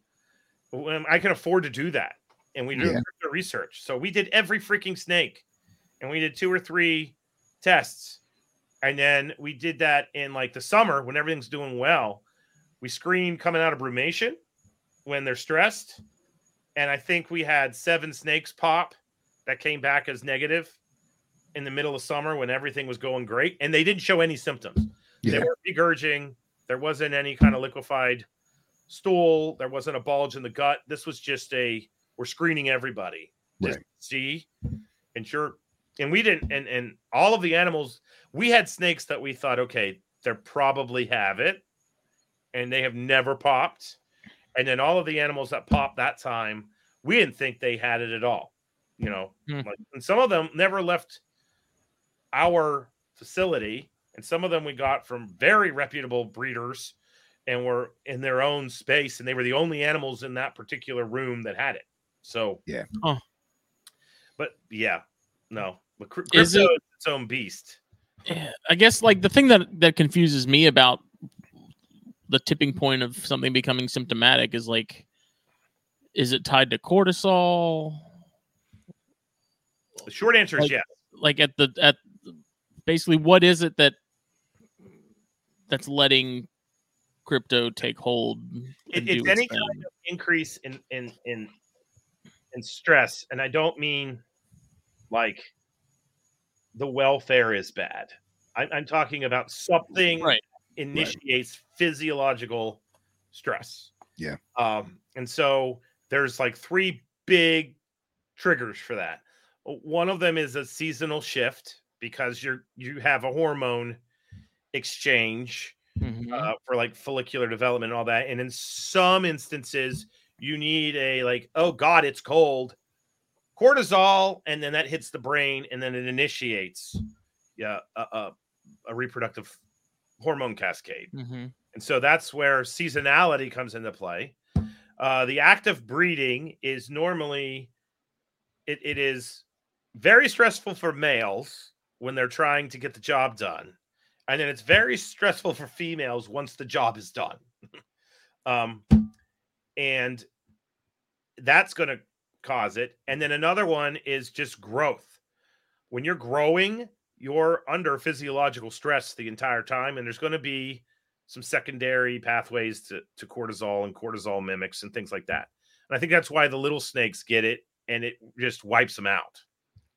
Um, so yeah, no, but um, and and, another thing I found out, which I can like set a record straight here. So there's a somewhat now I would say infamous paper. I think it came out of Turkey or somewhere near the Middle East, Southern Europe. I don't remember exactly where, where they did a test where they took cryptosporidium spores, inoculated various things, and they put them out in the sun, and and they basically were trying like freezing environmental sterilization. So they were freezing things, Sure. boiling things, hitting them with sunlight, and they hit them with the sunlight, and the sunlight made the crypto become inert. Um, and the net response to that was that yeah, sunlight kills crypto. And I have said on several podcasts, sunlight kills You crypto. have. You And have. It does deactivate crypto. It may not necessarily deactivate all the crypto. It deactivates a majority of the crypto. But um, if you can like use multiple mechanisms of sterilization, you should do that. Mhm. Uh, I hit everything with 12% peroxide. Um, that that is the only thing that's been proven to just wipe it. Like it it, it, it doesn't live through that. Crazy how strong that that thing is. Oh, it's horrible. It's insane. Yeah, the first time I used it, I didn't understand that you could bleach yourself. Yeah. Yeah. And I looked at my hands and was like, "Holy crap!" Because they were like it. They were uh, Chemical burns. oh man, like as white as white can be. I've since found out that you can get it at a discounted price. I was buying it on um, Amazon, and you could get the cheapest I could find. It was four gallons for a hundred bucks, so it was twenty five dollars a gallon. And apparently, if you go to a carpet cleaning store, Really? hydrogen peroxide is part of carpet cleaning, and you can get it cheaper there.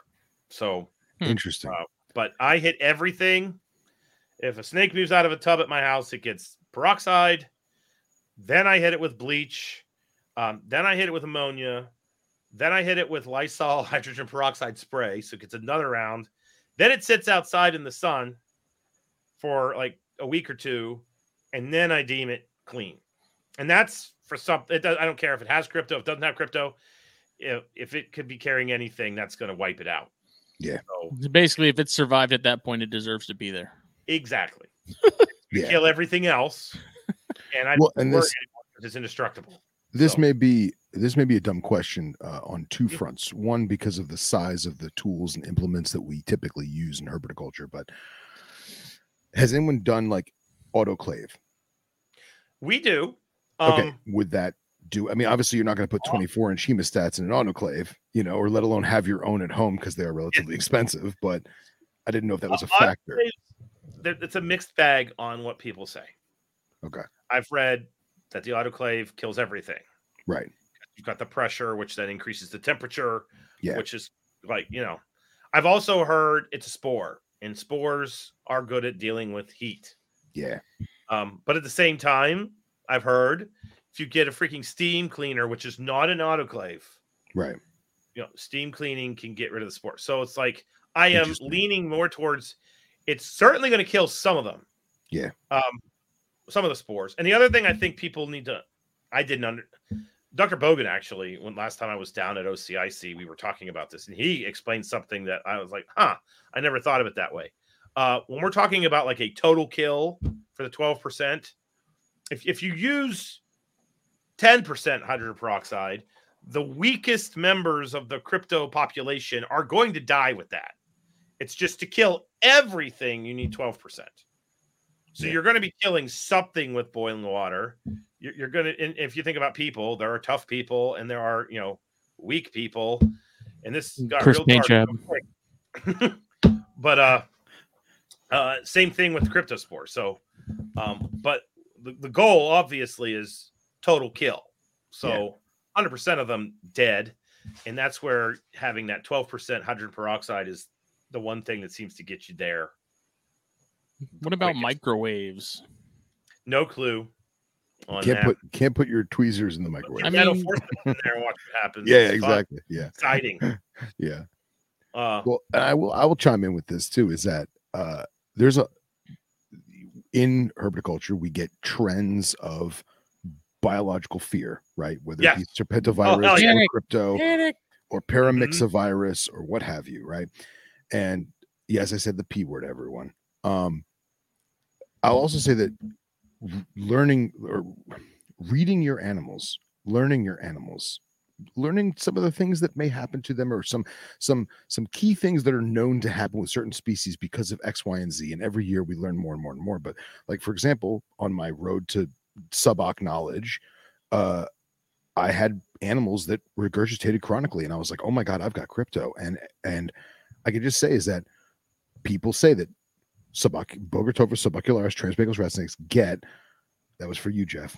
Uh, they get chronic regurg from poor ventilation, from too high of a humidity, from too much water bowl, and I didn't know this, and I was panicking, and I was like, "So, long story short, read your animals, learn some of the attributes, and get a test."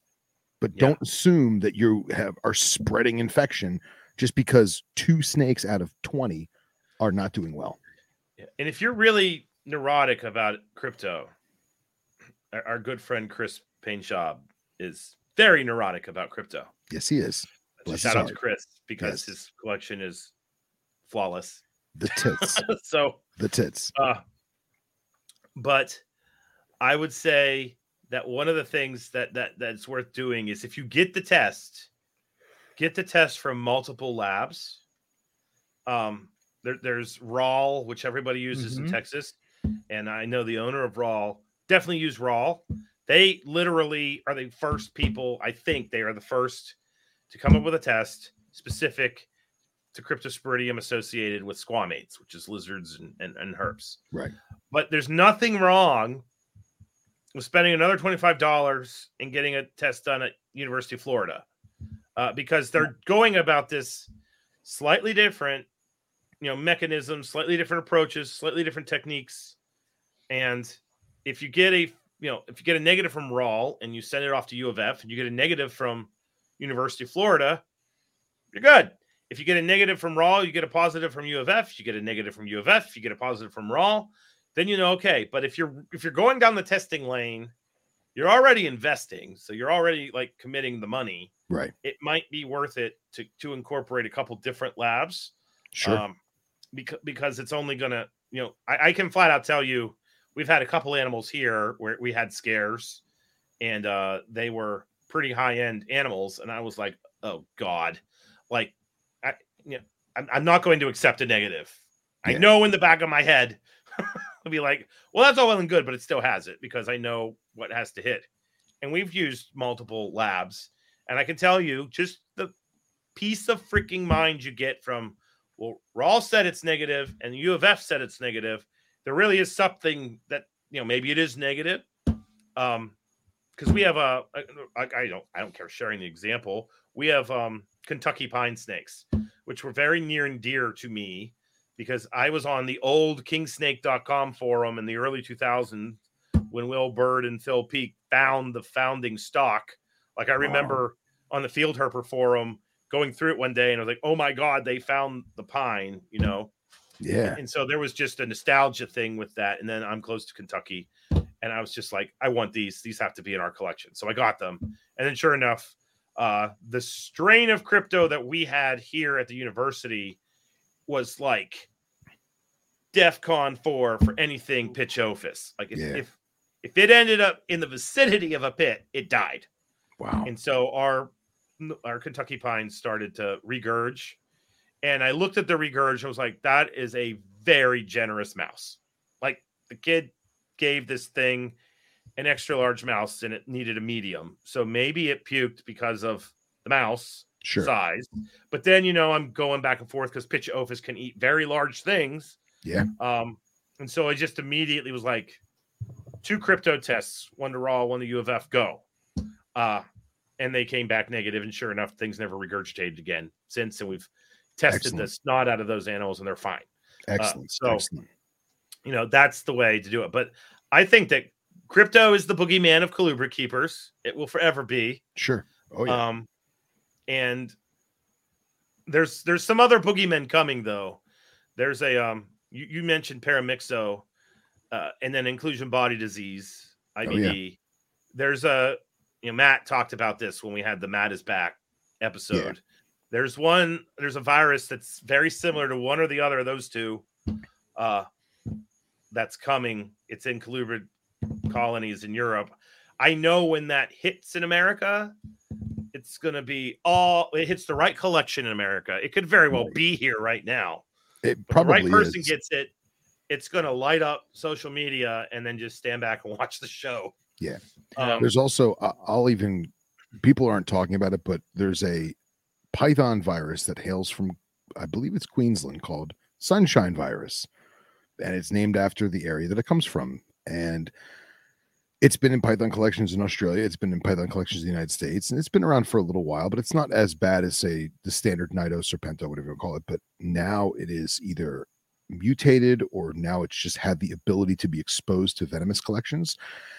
And there's a lot of big venomous people that have been losing snakes left and right because of this python virus that has affected uh, pit vipers and crotalids and especially some of the venom producing facilities for pharmaceuticals they're losing animals and they're trying to con- they're trying to contain it and they are containing it but i imagine that that's probably going to spread as well in the next two to three years maybe five years you're going to hear more about sunshine virus so the, the moral of the story is just quarantine, quarantine, quarantine, quarantine. Yeah.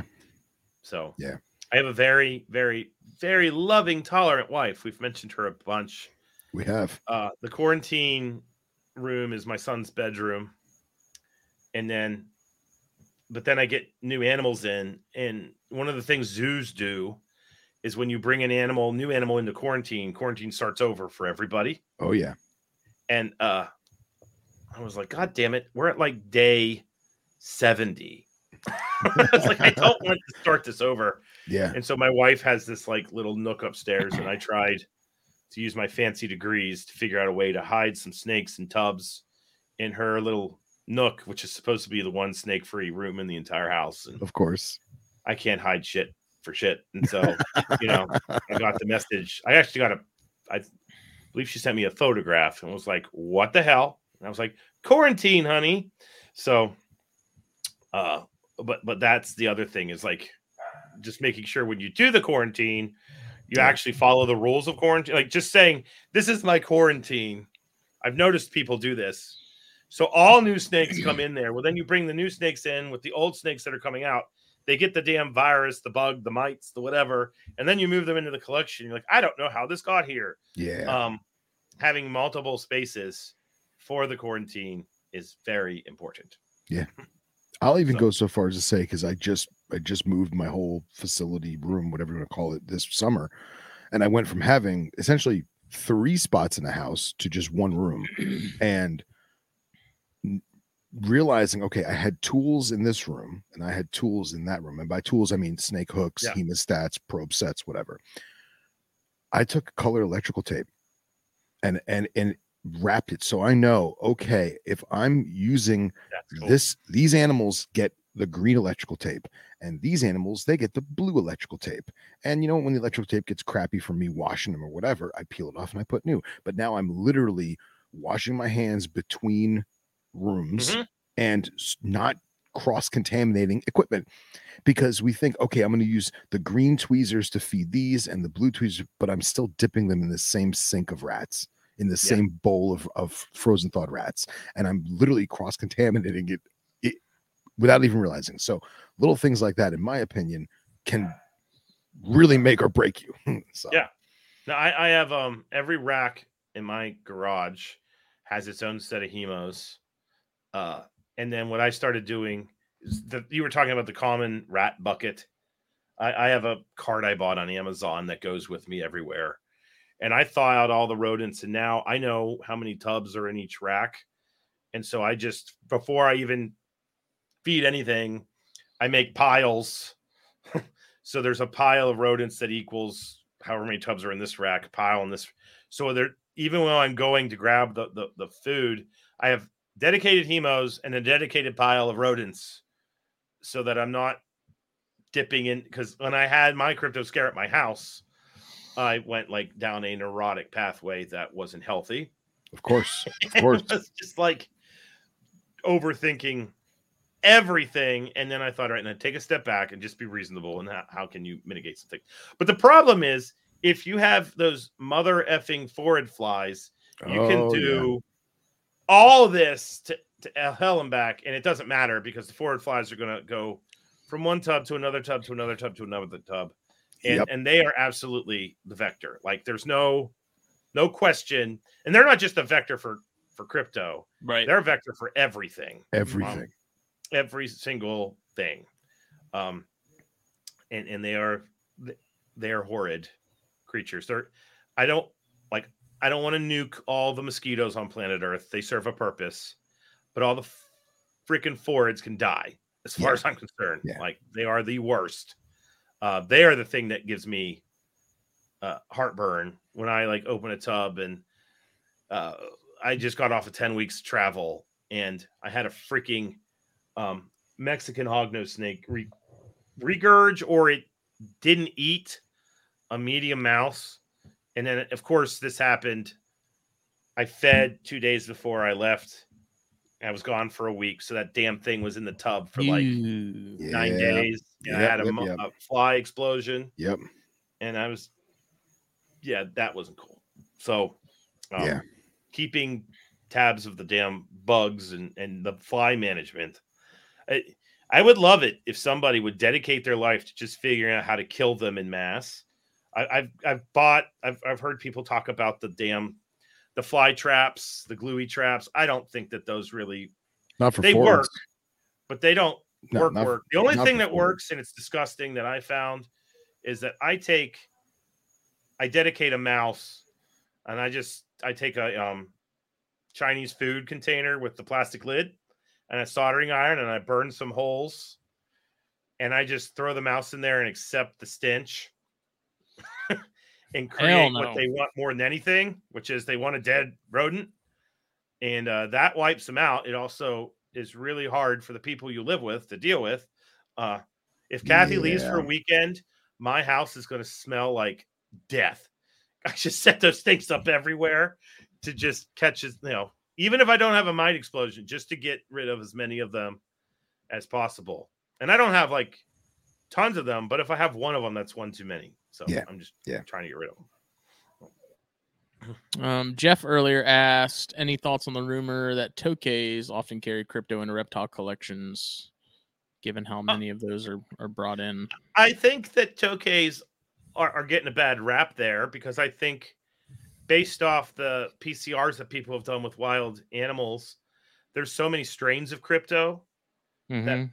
any wild caught snake or lizard or turtle, turtles get it too, um, has the potential to bring in crypto. We we did a, a, a fun study here. So, you know, I'm a taxonomist. I describe new species of crayfish and um, I understand how you do the molecular genetics and all of that.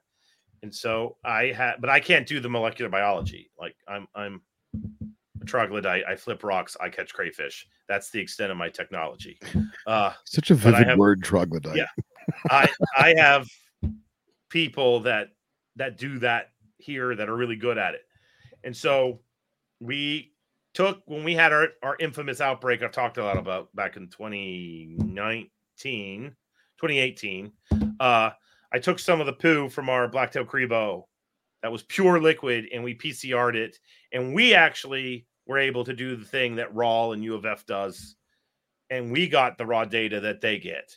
And so I was able, since we had the data, because you can't get that data from those labs. Right. Um, it's proprietary. If they give you that, then you know their secret. Uh, but we did it here, and when we blasted it, that's where you take the genetic sequence and and you blast it in this place called GenBank, where good-hearted biologists put the genetic sequence for like certain genes of every living thing. We got back in our snake, we got back Cryptosporidium varanii, which is not the one that's supposed to hurt snakes. We got Cryptosporidium serpentis, which is the one that's supposed to get at snakes. And then we had Cryptosporidium spa 1, Cryptosporidium spa 2, Cryptosporidium spa 3. There were seven different species of crypto. So, like, everything can get its own strain in theory. So the Tokay Gecko strain, that's just one of many. Yeah.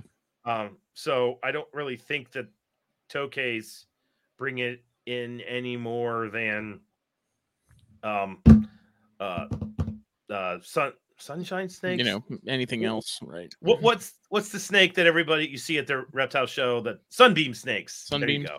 Yes, the, the classic Yes, reptile show import Yes. Yes, of Uh, course. you know they they're bringing in crypto the toad-headed agamas are bringing in crypto um so you know there's lots of things bringing in crypto Yeah. Yeah. that's my Well, theory on that not that to- N- not to switch gears, but I definitely want to go back to the book if we can. sure So Let's go. uh, I want to know personally your favorite part of your book. oh jesus And don't just be like, oh, the false water cobra section. no um What was what was the most captivating thing for you to put into the book that like really, really stood out in your in your mind? Because I mean, there's there's a ton of awesome stuff, and I'm sure you were giddy as a school kid the whole time, right? But what was the one thing that really stuck for you that was like, man, I'm so happy we got that. probably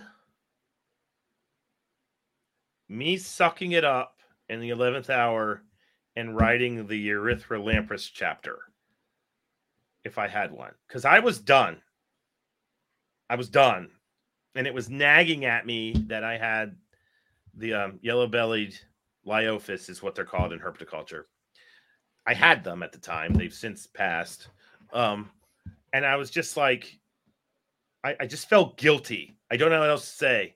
Like you're you're you're settling too soon. Like you owe it to these animals to throw that chapter in. But I also knew the taxonomy because each each chapter, if you don't have the book, there's a big nerdy natural history systematics chunk, and then there's a big nerdy herp, herpetoculture chunk. Uh, and I knew that the damn taxonomy of that group was nightmarish because it's the largest it's one of the largest genera of snakes in South Yeah. America Mhm. and I had tried to address every taxa. So I knew right off the bat can't do that with this one because it's just going to get too ad nauseum boring. So I just focused on the species that were taxonomically sorry that were in herpetoculture. So I did that.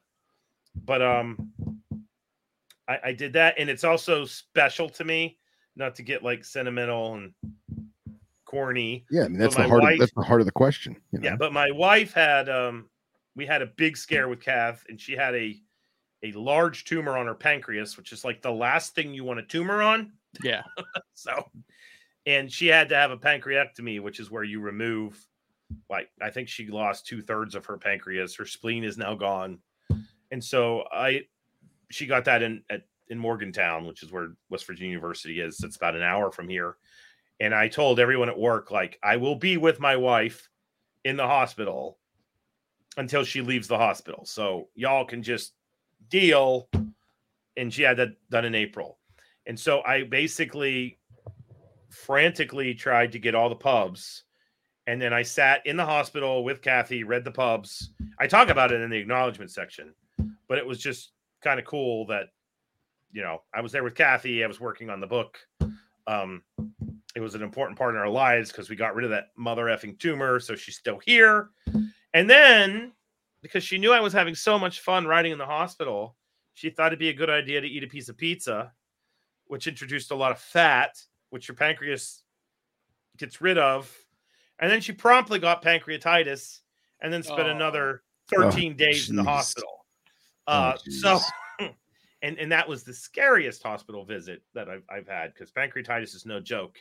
That is rough. Um, so, uh, but I was there and, you know, when she would sleep, I would work. Uh, and so I just know where I was when I was writing that part of the book. And it was a, it, it- was like, I refused to quit. Like the world was throwing bombs at me. I was on the fence as to whether I was going to write this chapter anyway. And I just kind of gutted it out and got it done. And in the end, if there's anything the book could potentially contribute to that would be new to herpetoculture, it would basically be like people reading that particular chapter, us getting some of these things from Europe, and then them becoming part of American herpetoculture because they are wonderful, wonderful little snakes. awesome. That that would be it. Um, and then if there was something else, it was that first chapter because I wrote that the first version of that first chapter would have put everybody to sleep.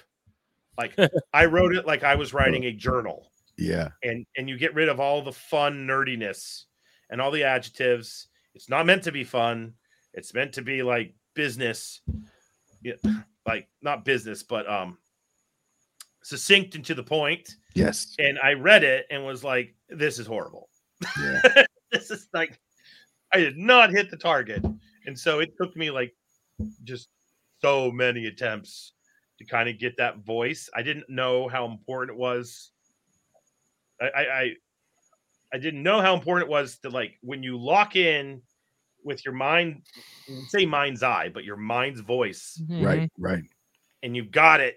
You can't freaking lose it. Like No, you know, and that was really hard. Like I didn't write a freaking, I didn't write anything about crayfish for a year and a half. I basically was like, grad students, go. And so they would write the crayfish pubs. I had a postdoc that was awesome. Um, he was right in the crayfish pub, so I'm still relevant in crayfish land, which was important. yeah, but I I just got that voice and was like, I can't let go of this yeah, Like, man. Because it took a Wow. long, way longer than I thought to get there. But it's awesome. yeah. So I don't know. I hope that answered it. Yeah, absolutely, man. That was more than I was expecting. To be Mhm. honest, that's great. Mhm. It's like it's passion, man. I love it. Yeah. it makes oh, no. Well, that that's much the better. Thing is, I I wanted to write the book that I wanted when I Yes, was in college. When I was 20, that's the book I wanted. Like this is what I wanted to read. yeah, And and um and I was just like, well, I'm in a place to do this now. Uh and I needed some street cred on the herpetoculture side. And so I was like, why the F not do it? Just do it. And so Yeah. I mean, I don't think you need. I don't. I don't think you need any street cred. You are street cred, my friend. eh, in academia, you need street cred. In AZA, you need street cred. Yeah, but They are fuck those guys. they, I can't say that as the guy I know, I know. I- sci I- major, but anyone, anyone who's AZA is listening, I'm joking. I'm joking. Yes. AZA. uh, but no. So, you know, and I don't even know if this gets me street cred in those circles. Uh, but I don't really care. There's a book now. Yeah, Yeah. I will say one thing though that it did teach me um is is that like I kind of feel like I found what I'm supposed to do with the second half of my career. Uh like the first half of your career when you're an academic, you have to do you you you have to fall in line and be one of the ants marching and you can't do the fun stuff you want to do Yeah. because that's how you build your reputation and if i were to do this when i was fresh out of my phd i don't know if i would be able to get any funding and i have to get funding because in the end i've got to support student research and i did that you know I, I wrote the journal articles i played the game i schmoozed with the grants i swam in the bureaucracy um, and so i'm established now but i don't really want to do that for the rest of my life this was like Right. fun and cathartic and zen Yeah, I'd much rather do that than write a journal article any day. Like, absolutely. so no. Uh, so I, I have every intention of. I'm pretty sure there will be a book project every second of every day. I've I've got them lined up in my head. Like I got to get Hognose done, then I got to get this crayfish book done, and I'm going to get them both done by 2025 because I can. Um, it doesn't mean the Hognose book will be out in 2025. That just means it'll be done by 2025. Yeah. But I really want to do a Florida King book. I don't know if anybody will buy a Florida King book, Yes, they will. but um but it hubs did such a good job i've thought like relentlessly like what the hell am i going to do that's any different so that's the problem there uh That's and been then my my crossroads too, because I've I've been tempted. I've tossed around the idea of of doing something on Baird's, yeah but it's like, is there really? There wouldn't be a whole lot. It wouldn't be a very big book. Like, would Okay, it be, I, i, I don't think it know? matters i think that herpetoculture needs as many of these things as possible Yes, I would agree. I, I, and I, I think that this is what legitimizes us in a, in a manner of speaking. I'm not getting like snotty here. The opposition that's making the regs, they all, for the most part, maybe not the politicians, but the wildlife biologists, they all come from academia in some way. And if you write a book that can show the world, like, I understand snake biology, I love these things, and I'm championing them that's where herpetoculture goes crashing into the realm of conservation and and it's really hard to shut someone up like or, or to say you're not legitimate if you're literally on the Right. same team you know so um that that's one of the art one of the angles that i was like huh and i i didn't realize that until it was done like that's great. i didn't yeah but i, I also want to do a dry marking book Oh hell yeah! One Uh, one of my favorite reptile books that I own is called the diminutive the diminutive giant. It is on the dusky pygmy rattlesnake, Yeah. Sistrurus miliarius barbouri. hmm It's only on the subspecies dusky.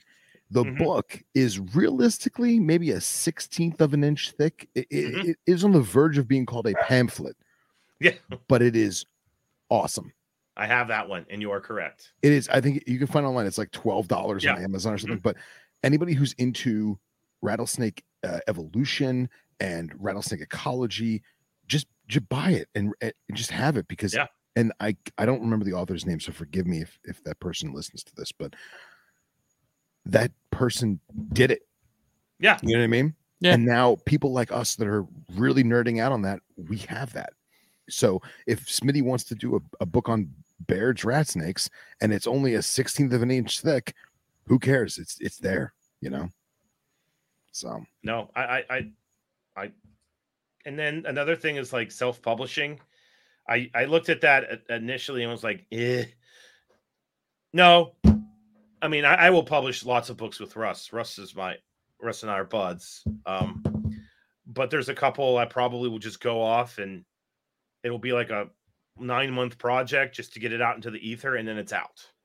If- Yeah. if you know what I'm, I'm saying. Uh, now, quality control is important. You know, I think that that's where the peer review process comes into play. I Mhm. mean, I've not, I, I try to be an open book. Mark O'Shea just like ripped this thing because he's insane and keeps a list of every freaking living snake that's up to date. So some of the names were, were, uh, were old. uh, Now I'm going to say they were older. That they were like there were papers that came out within three years of me using them, but there was a paper that came out within three months that that Mark knew. So that guy is next next level. so, but having him review it and having other people review like I think that if you write one of these books, you have to be okay with giving it to somebody, put your ego aside and make sure it's done well because if the original version would have gone out, uh, people would have still loved it. The husbandry was great, but there were definitely mistakes. And I'm not a snake taxonomist. Many people think I am. I am not. Um, I like play one on YouTube, but that's about the extent of that. uh, but having a snake taxonomist review a book that's so systematics heavy, best thing ever. And then being okay with him telling me how to spell behavior because I spelled it the American way and he insisted on it being spelled the European way. You know, th- that stuff you just kind of laugh about and, and accept it. But making sure that all the taxonomy was correct, that was super important to me. Oh yeah. Um, so the vetting process is, is something I think that people have to have to be willing to let their work go through.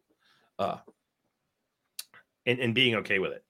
Like Yeah, Yeah. which I mean, like for me, if I put something, it's it's doing it to get. It's just like with the magazine, you know. It's like it's doing it just to get the information out there. Like it's not. It's not really about Yeah. me or Phil or Billy or anything like that. You know, it's like tear it apart if you need to. Like eh, just as long as the information's correct. You know. Yeah.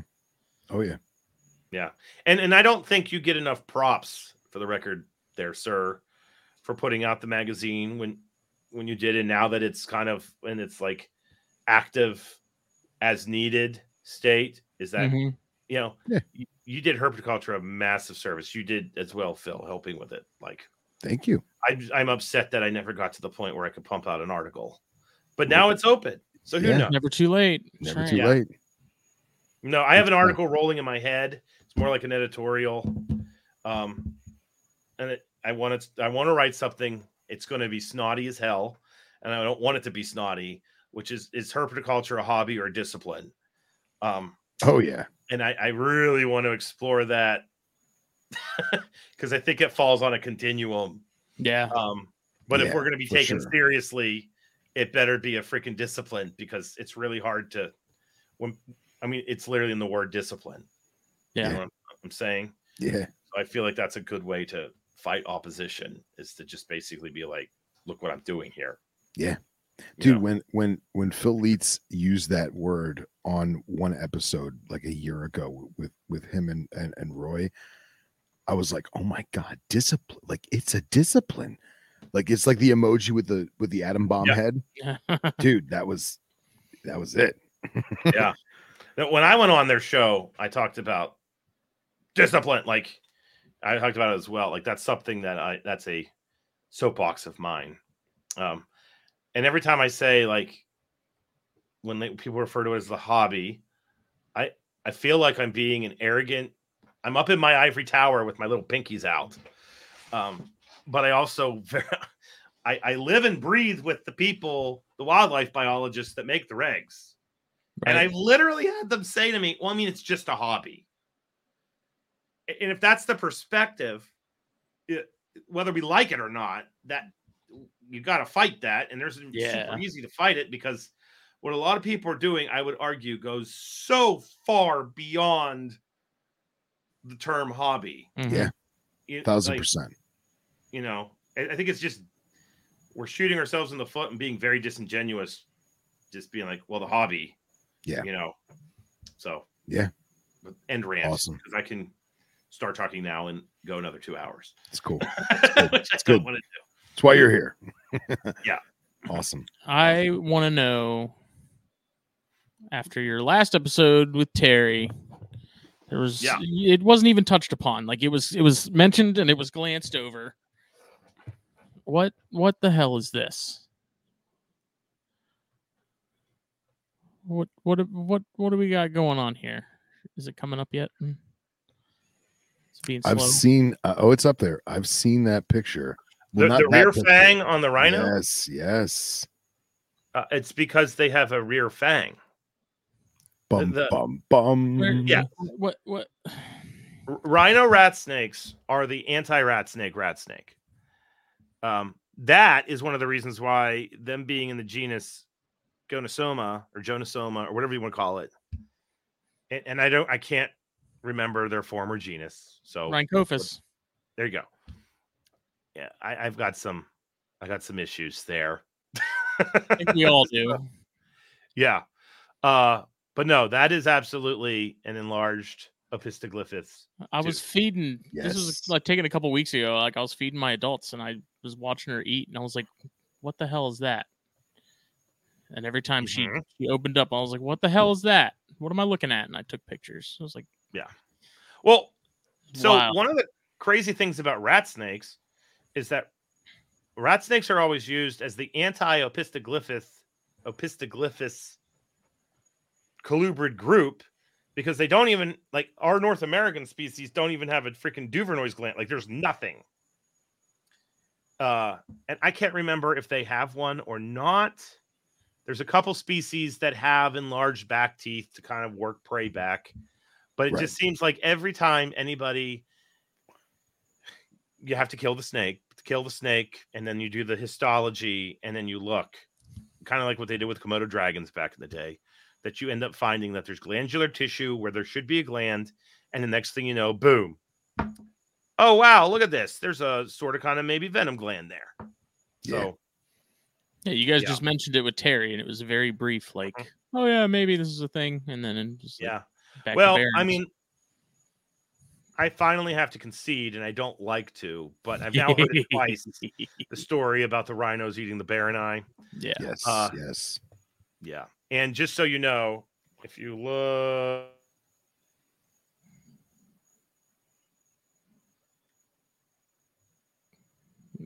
Oh, the we lost audio his- go out? Yeah, we lost his audio. Say that one more time, Doc. You're you're Nope, he's Nope. muted or something. Something unplugged. Does it articulate? Uh, no, I don't believe it did.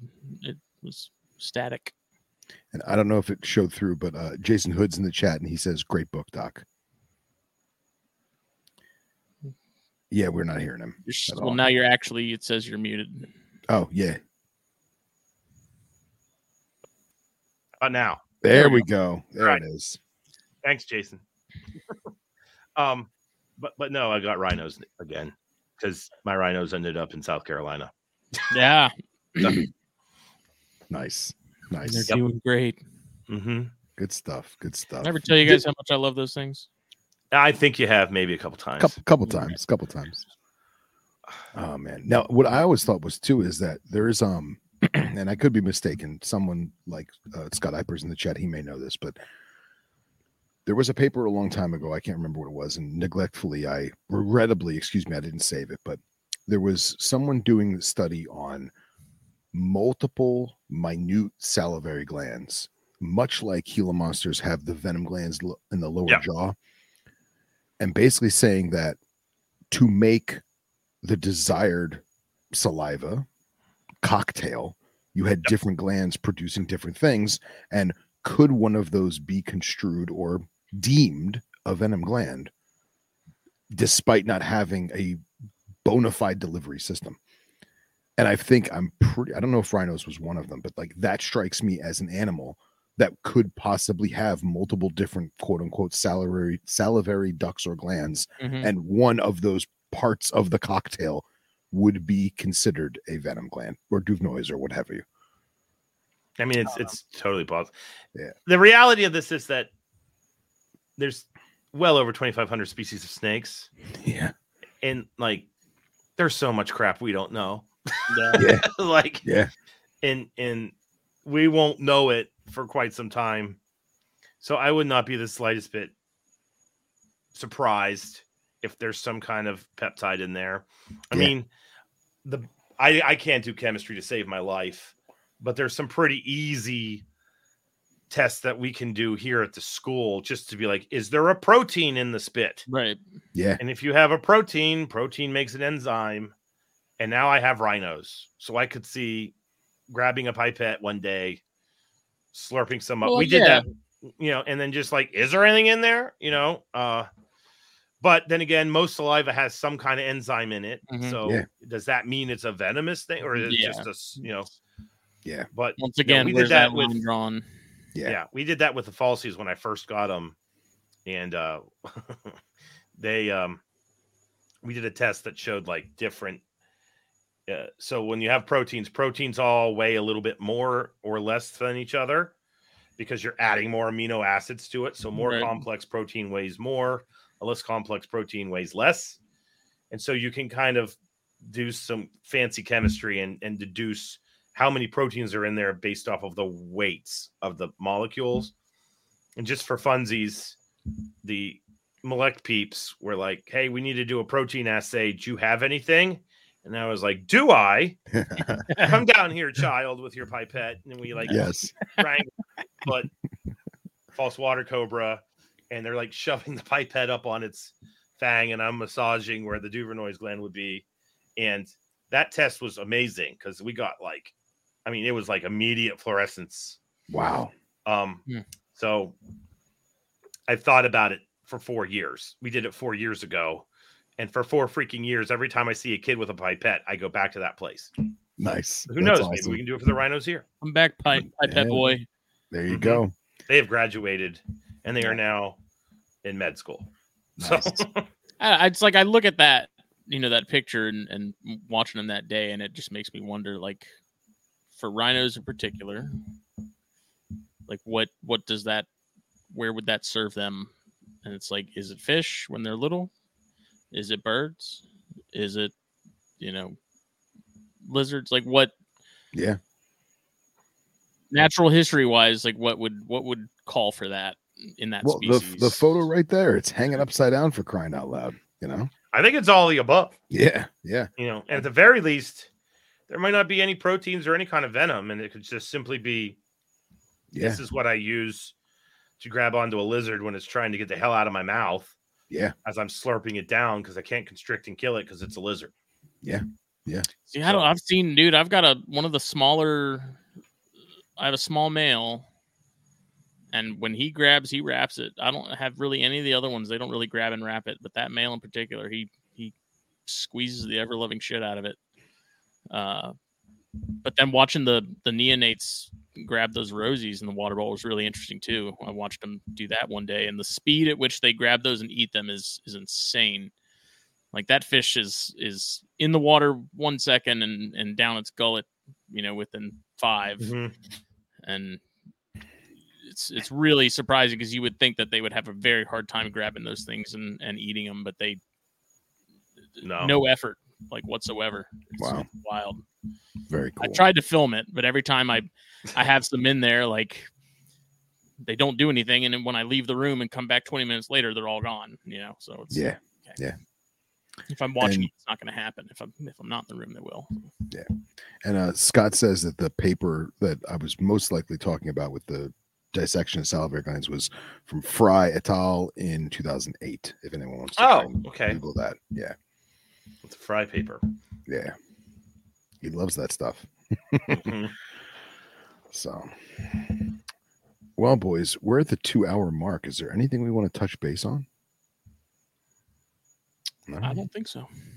Well, I'll No. hold the book up one more time. Selfless plug. Uh, the Natural History and Captive Care of False Water Cobras, Baron Racers, Mussuranas, and Other Xenodontine Snakes by Zachary Loughman, PhD. Thank you, Phil. Uh, I- I do feel the forward need to by say Mark one O'Shea. thing. Yes. One thing. I had a couple people bust my balls on the incredibly long title. Uh, according to Russ, it is important to put as many keywords in this title as possible because it's such a niche book Yeah. that um, if we don't put false water cobras or barons racers or mussuranas or snake or xenodontine, when you do a search for it, you're just not going to find it. All So, about that SEO, man. You there got you it. go. That's So, it. For those wondering why the book has a title that is almost maybe in excess of 10 words, that is why. I also feel like, on a side note, maybe this is just me. So many people know what those animals are, but if you put the book that just said, you uh, Dipsadidae, no one would know, or Yeah. most most people would not. But they know what those Yep. animals are for sure. So Yep. Because Harry Potter and the Half Blood Prince or the Prisoner of Azkaban is completely acceptable.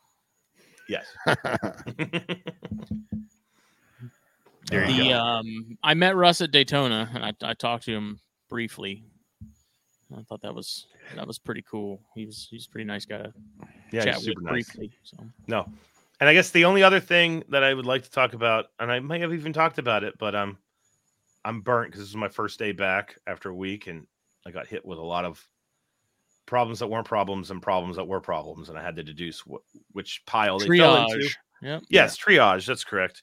Uh, we still we're doing this out of like Russ's house. This is not being done with Amazon. Yeah. This is truly a passion project. If you have not gotten your book and you ordered one, there's about 20 people. Um, we had a lot of people buy the book and then they didn't give us an address, Nice. so we can't ship the book out. But then you bought it and we couldn't you get a have to spend hold of you. Yeah. And now I'm starting to get some messages like, "Hey, where the hell's my book?" which is valid. Yeah. But if you're listening to this and you fall in that camp and you're being nice and you're not bugging me, bug me because as soon as we get your name and your address, we ship the book out. Yeah. Uh, you know, Russ and I are both home now um, for a while, so we can totally get them out. Uh, so just please, please, please uh, let me know. And And, For people we'll that go from didn't, there. and for people that didn't know the book even existed, which I think is crazy because everyone here loves you. Mhm. But Oh, thanks. where, what's the easiest way for them to purchase said book if they haven't got It the super yet? simple. As Okay. long as you have access to social media, you simply message me. I can I can tell you, I tell everybody this. There are there are three messages that hit me during the course of my day that bring a ray of sunshine to my life. One is anything to deal with snakes, one is anything to do with crayfish, and then that's the people that are interested in the book. Uh, because I am now that I'm an administrator, I have to deal with people and that's all I'm going to say about that. So, um, so I'll drop everything in the middle of a meeting and be like, "Well, I have to take this call," and it's you know, someone sent me a picture of a ringneck snake, and I'm like, "That's a ringneck snake. It's not going to hurt you." Uh, but I normally message people. I am horrible at typing on a phone. Uh, my right thumb does not bend properly. Maybe that's too much information, but I've, I cannot type on a freaking phone. So sometimes I wait until I'm back at my computer and I can just crank it out, you know, faster. But you will certainly get a message within 24 hours. And if there's people listening, like Scott, if you're listening, we can get one to Australia. I asked Russ. Um, we've sent a bunch to Europe. Uh, ironically, it's apparently a little easier for us to get them to Europe than it is to get them to Canada, which I don't quite understand. Uh, but you know, It's bizarre. it's a thing. And I believe we finally got some down to the people in South America, which was I was really pumped about that That's cool. Uh, because uh, they were uh, they were just amazing to work with. So yeah. um, so we can get it pretty much anywhere. The only place that we that Russ is having problems getting it out to so far is South Africa of all places. Hmm. So um, we're still working on that one. But if you're in the states, it's easy. And then I have a I have a handful of copies that I am sending. Like I've had them since Tinley. I just haven't held still since Tinley. Yeah. so yeah. I have to like I'm mailing them out actually, I think tomorrow. Um because I, I booked a an hour and a half just to get them out uh, the door. So uh Excellent. But yeah, no, now is a good time to do it because Russ and I are, are down. We're we're not going anywhere for a month. So it, it should be a you order it as long as we have your address, we ship it right out that maybe even that day. I can't speak for us, but within 48 hours, I think it's safe. Awesome. Cool. Very cool. Yes. And yeah, I just want to thank you both for having me on. I Oh. think this is my first time on this one. I've been on THP a handful of times. Yeah. Uh, Yeah. but yeah, no, pleasure's all mine. Very humbled. And you two are doing the Lord's work because I love your podcast. So there you go. You're you're the ins- you're the inspiration, Bubba. Oh, okay. I, I think you're going a little too far there. Yeah, you are. But you are. anyway, Ah, This episode was brought to you by blackboxcages.com. Check them out Facebook, Instagram. Go find the giveaway they are currently doing. Sign up for it, enter, uh, and then hey, give them a follow. Use code THN at checkout if you're buying yourself a rack or a cage. Uh, they have a new heat panel that is made in Italy now available. I think the um, what's the name of that brand? I want to say it was something different. Like it, it recently changed. It was it was called one thing and now it's called something else. Um, Okay. They look nice. They're like all metal construction. Um, they look they look legit. So go check those out. Uh, fulviusapparel.com, Fulvius Apparel on Facebook and Instagram. Also use the code THN at checkout. Get 15% off your order for listeners and viewers like you. Uh, got some orders going out in the morning. Got some stuff I got to print tomorrow to send out. What's today? Monday. Send out Wednesday. And uh, order some order some shirts. Uh, Puget Sound Pythons, check them out. Follow them on Morph Market. Stay in the loop with what they got going on. Good people, we love them. And uh, if you're in the Pacific Northwest, they they vend a handful of shows up that way. You can't miss their table because it's the the blue and like turquoise. I don't even know what color exactly you'd call it. To me, that's turquoise. Seafoam. It's seafoam. That's not seafoam. Seafoam is way more green than that. But regardless, you can't miss them. Um, and then we'll be back for THP on Thursday. So we appreciate everybody. We'll see you later. Bye. Bye, y'all.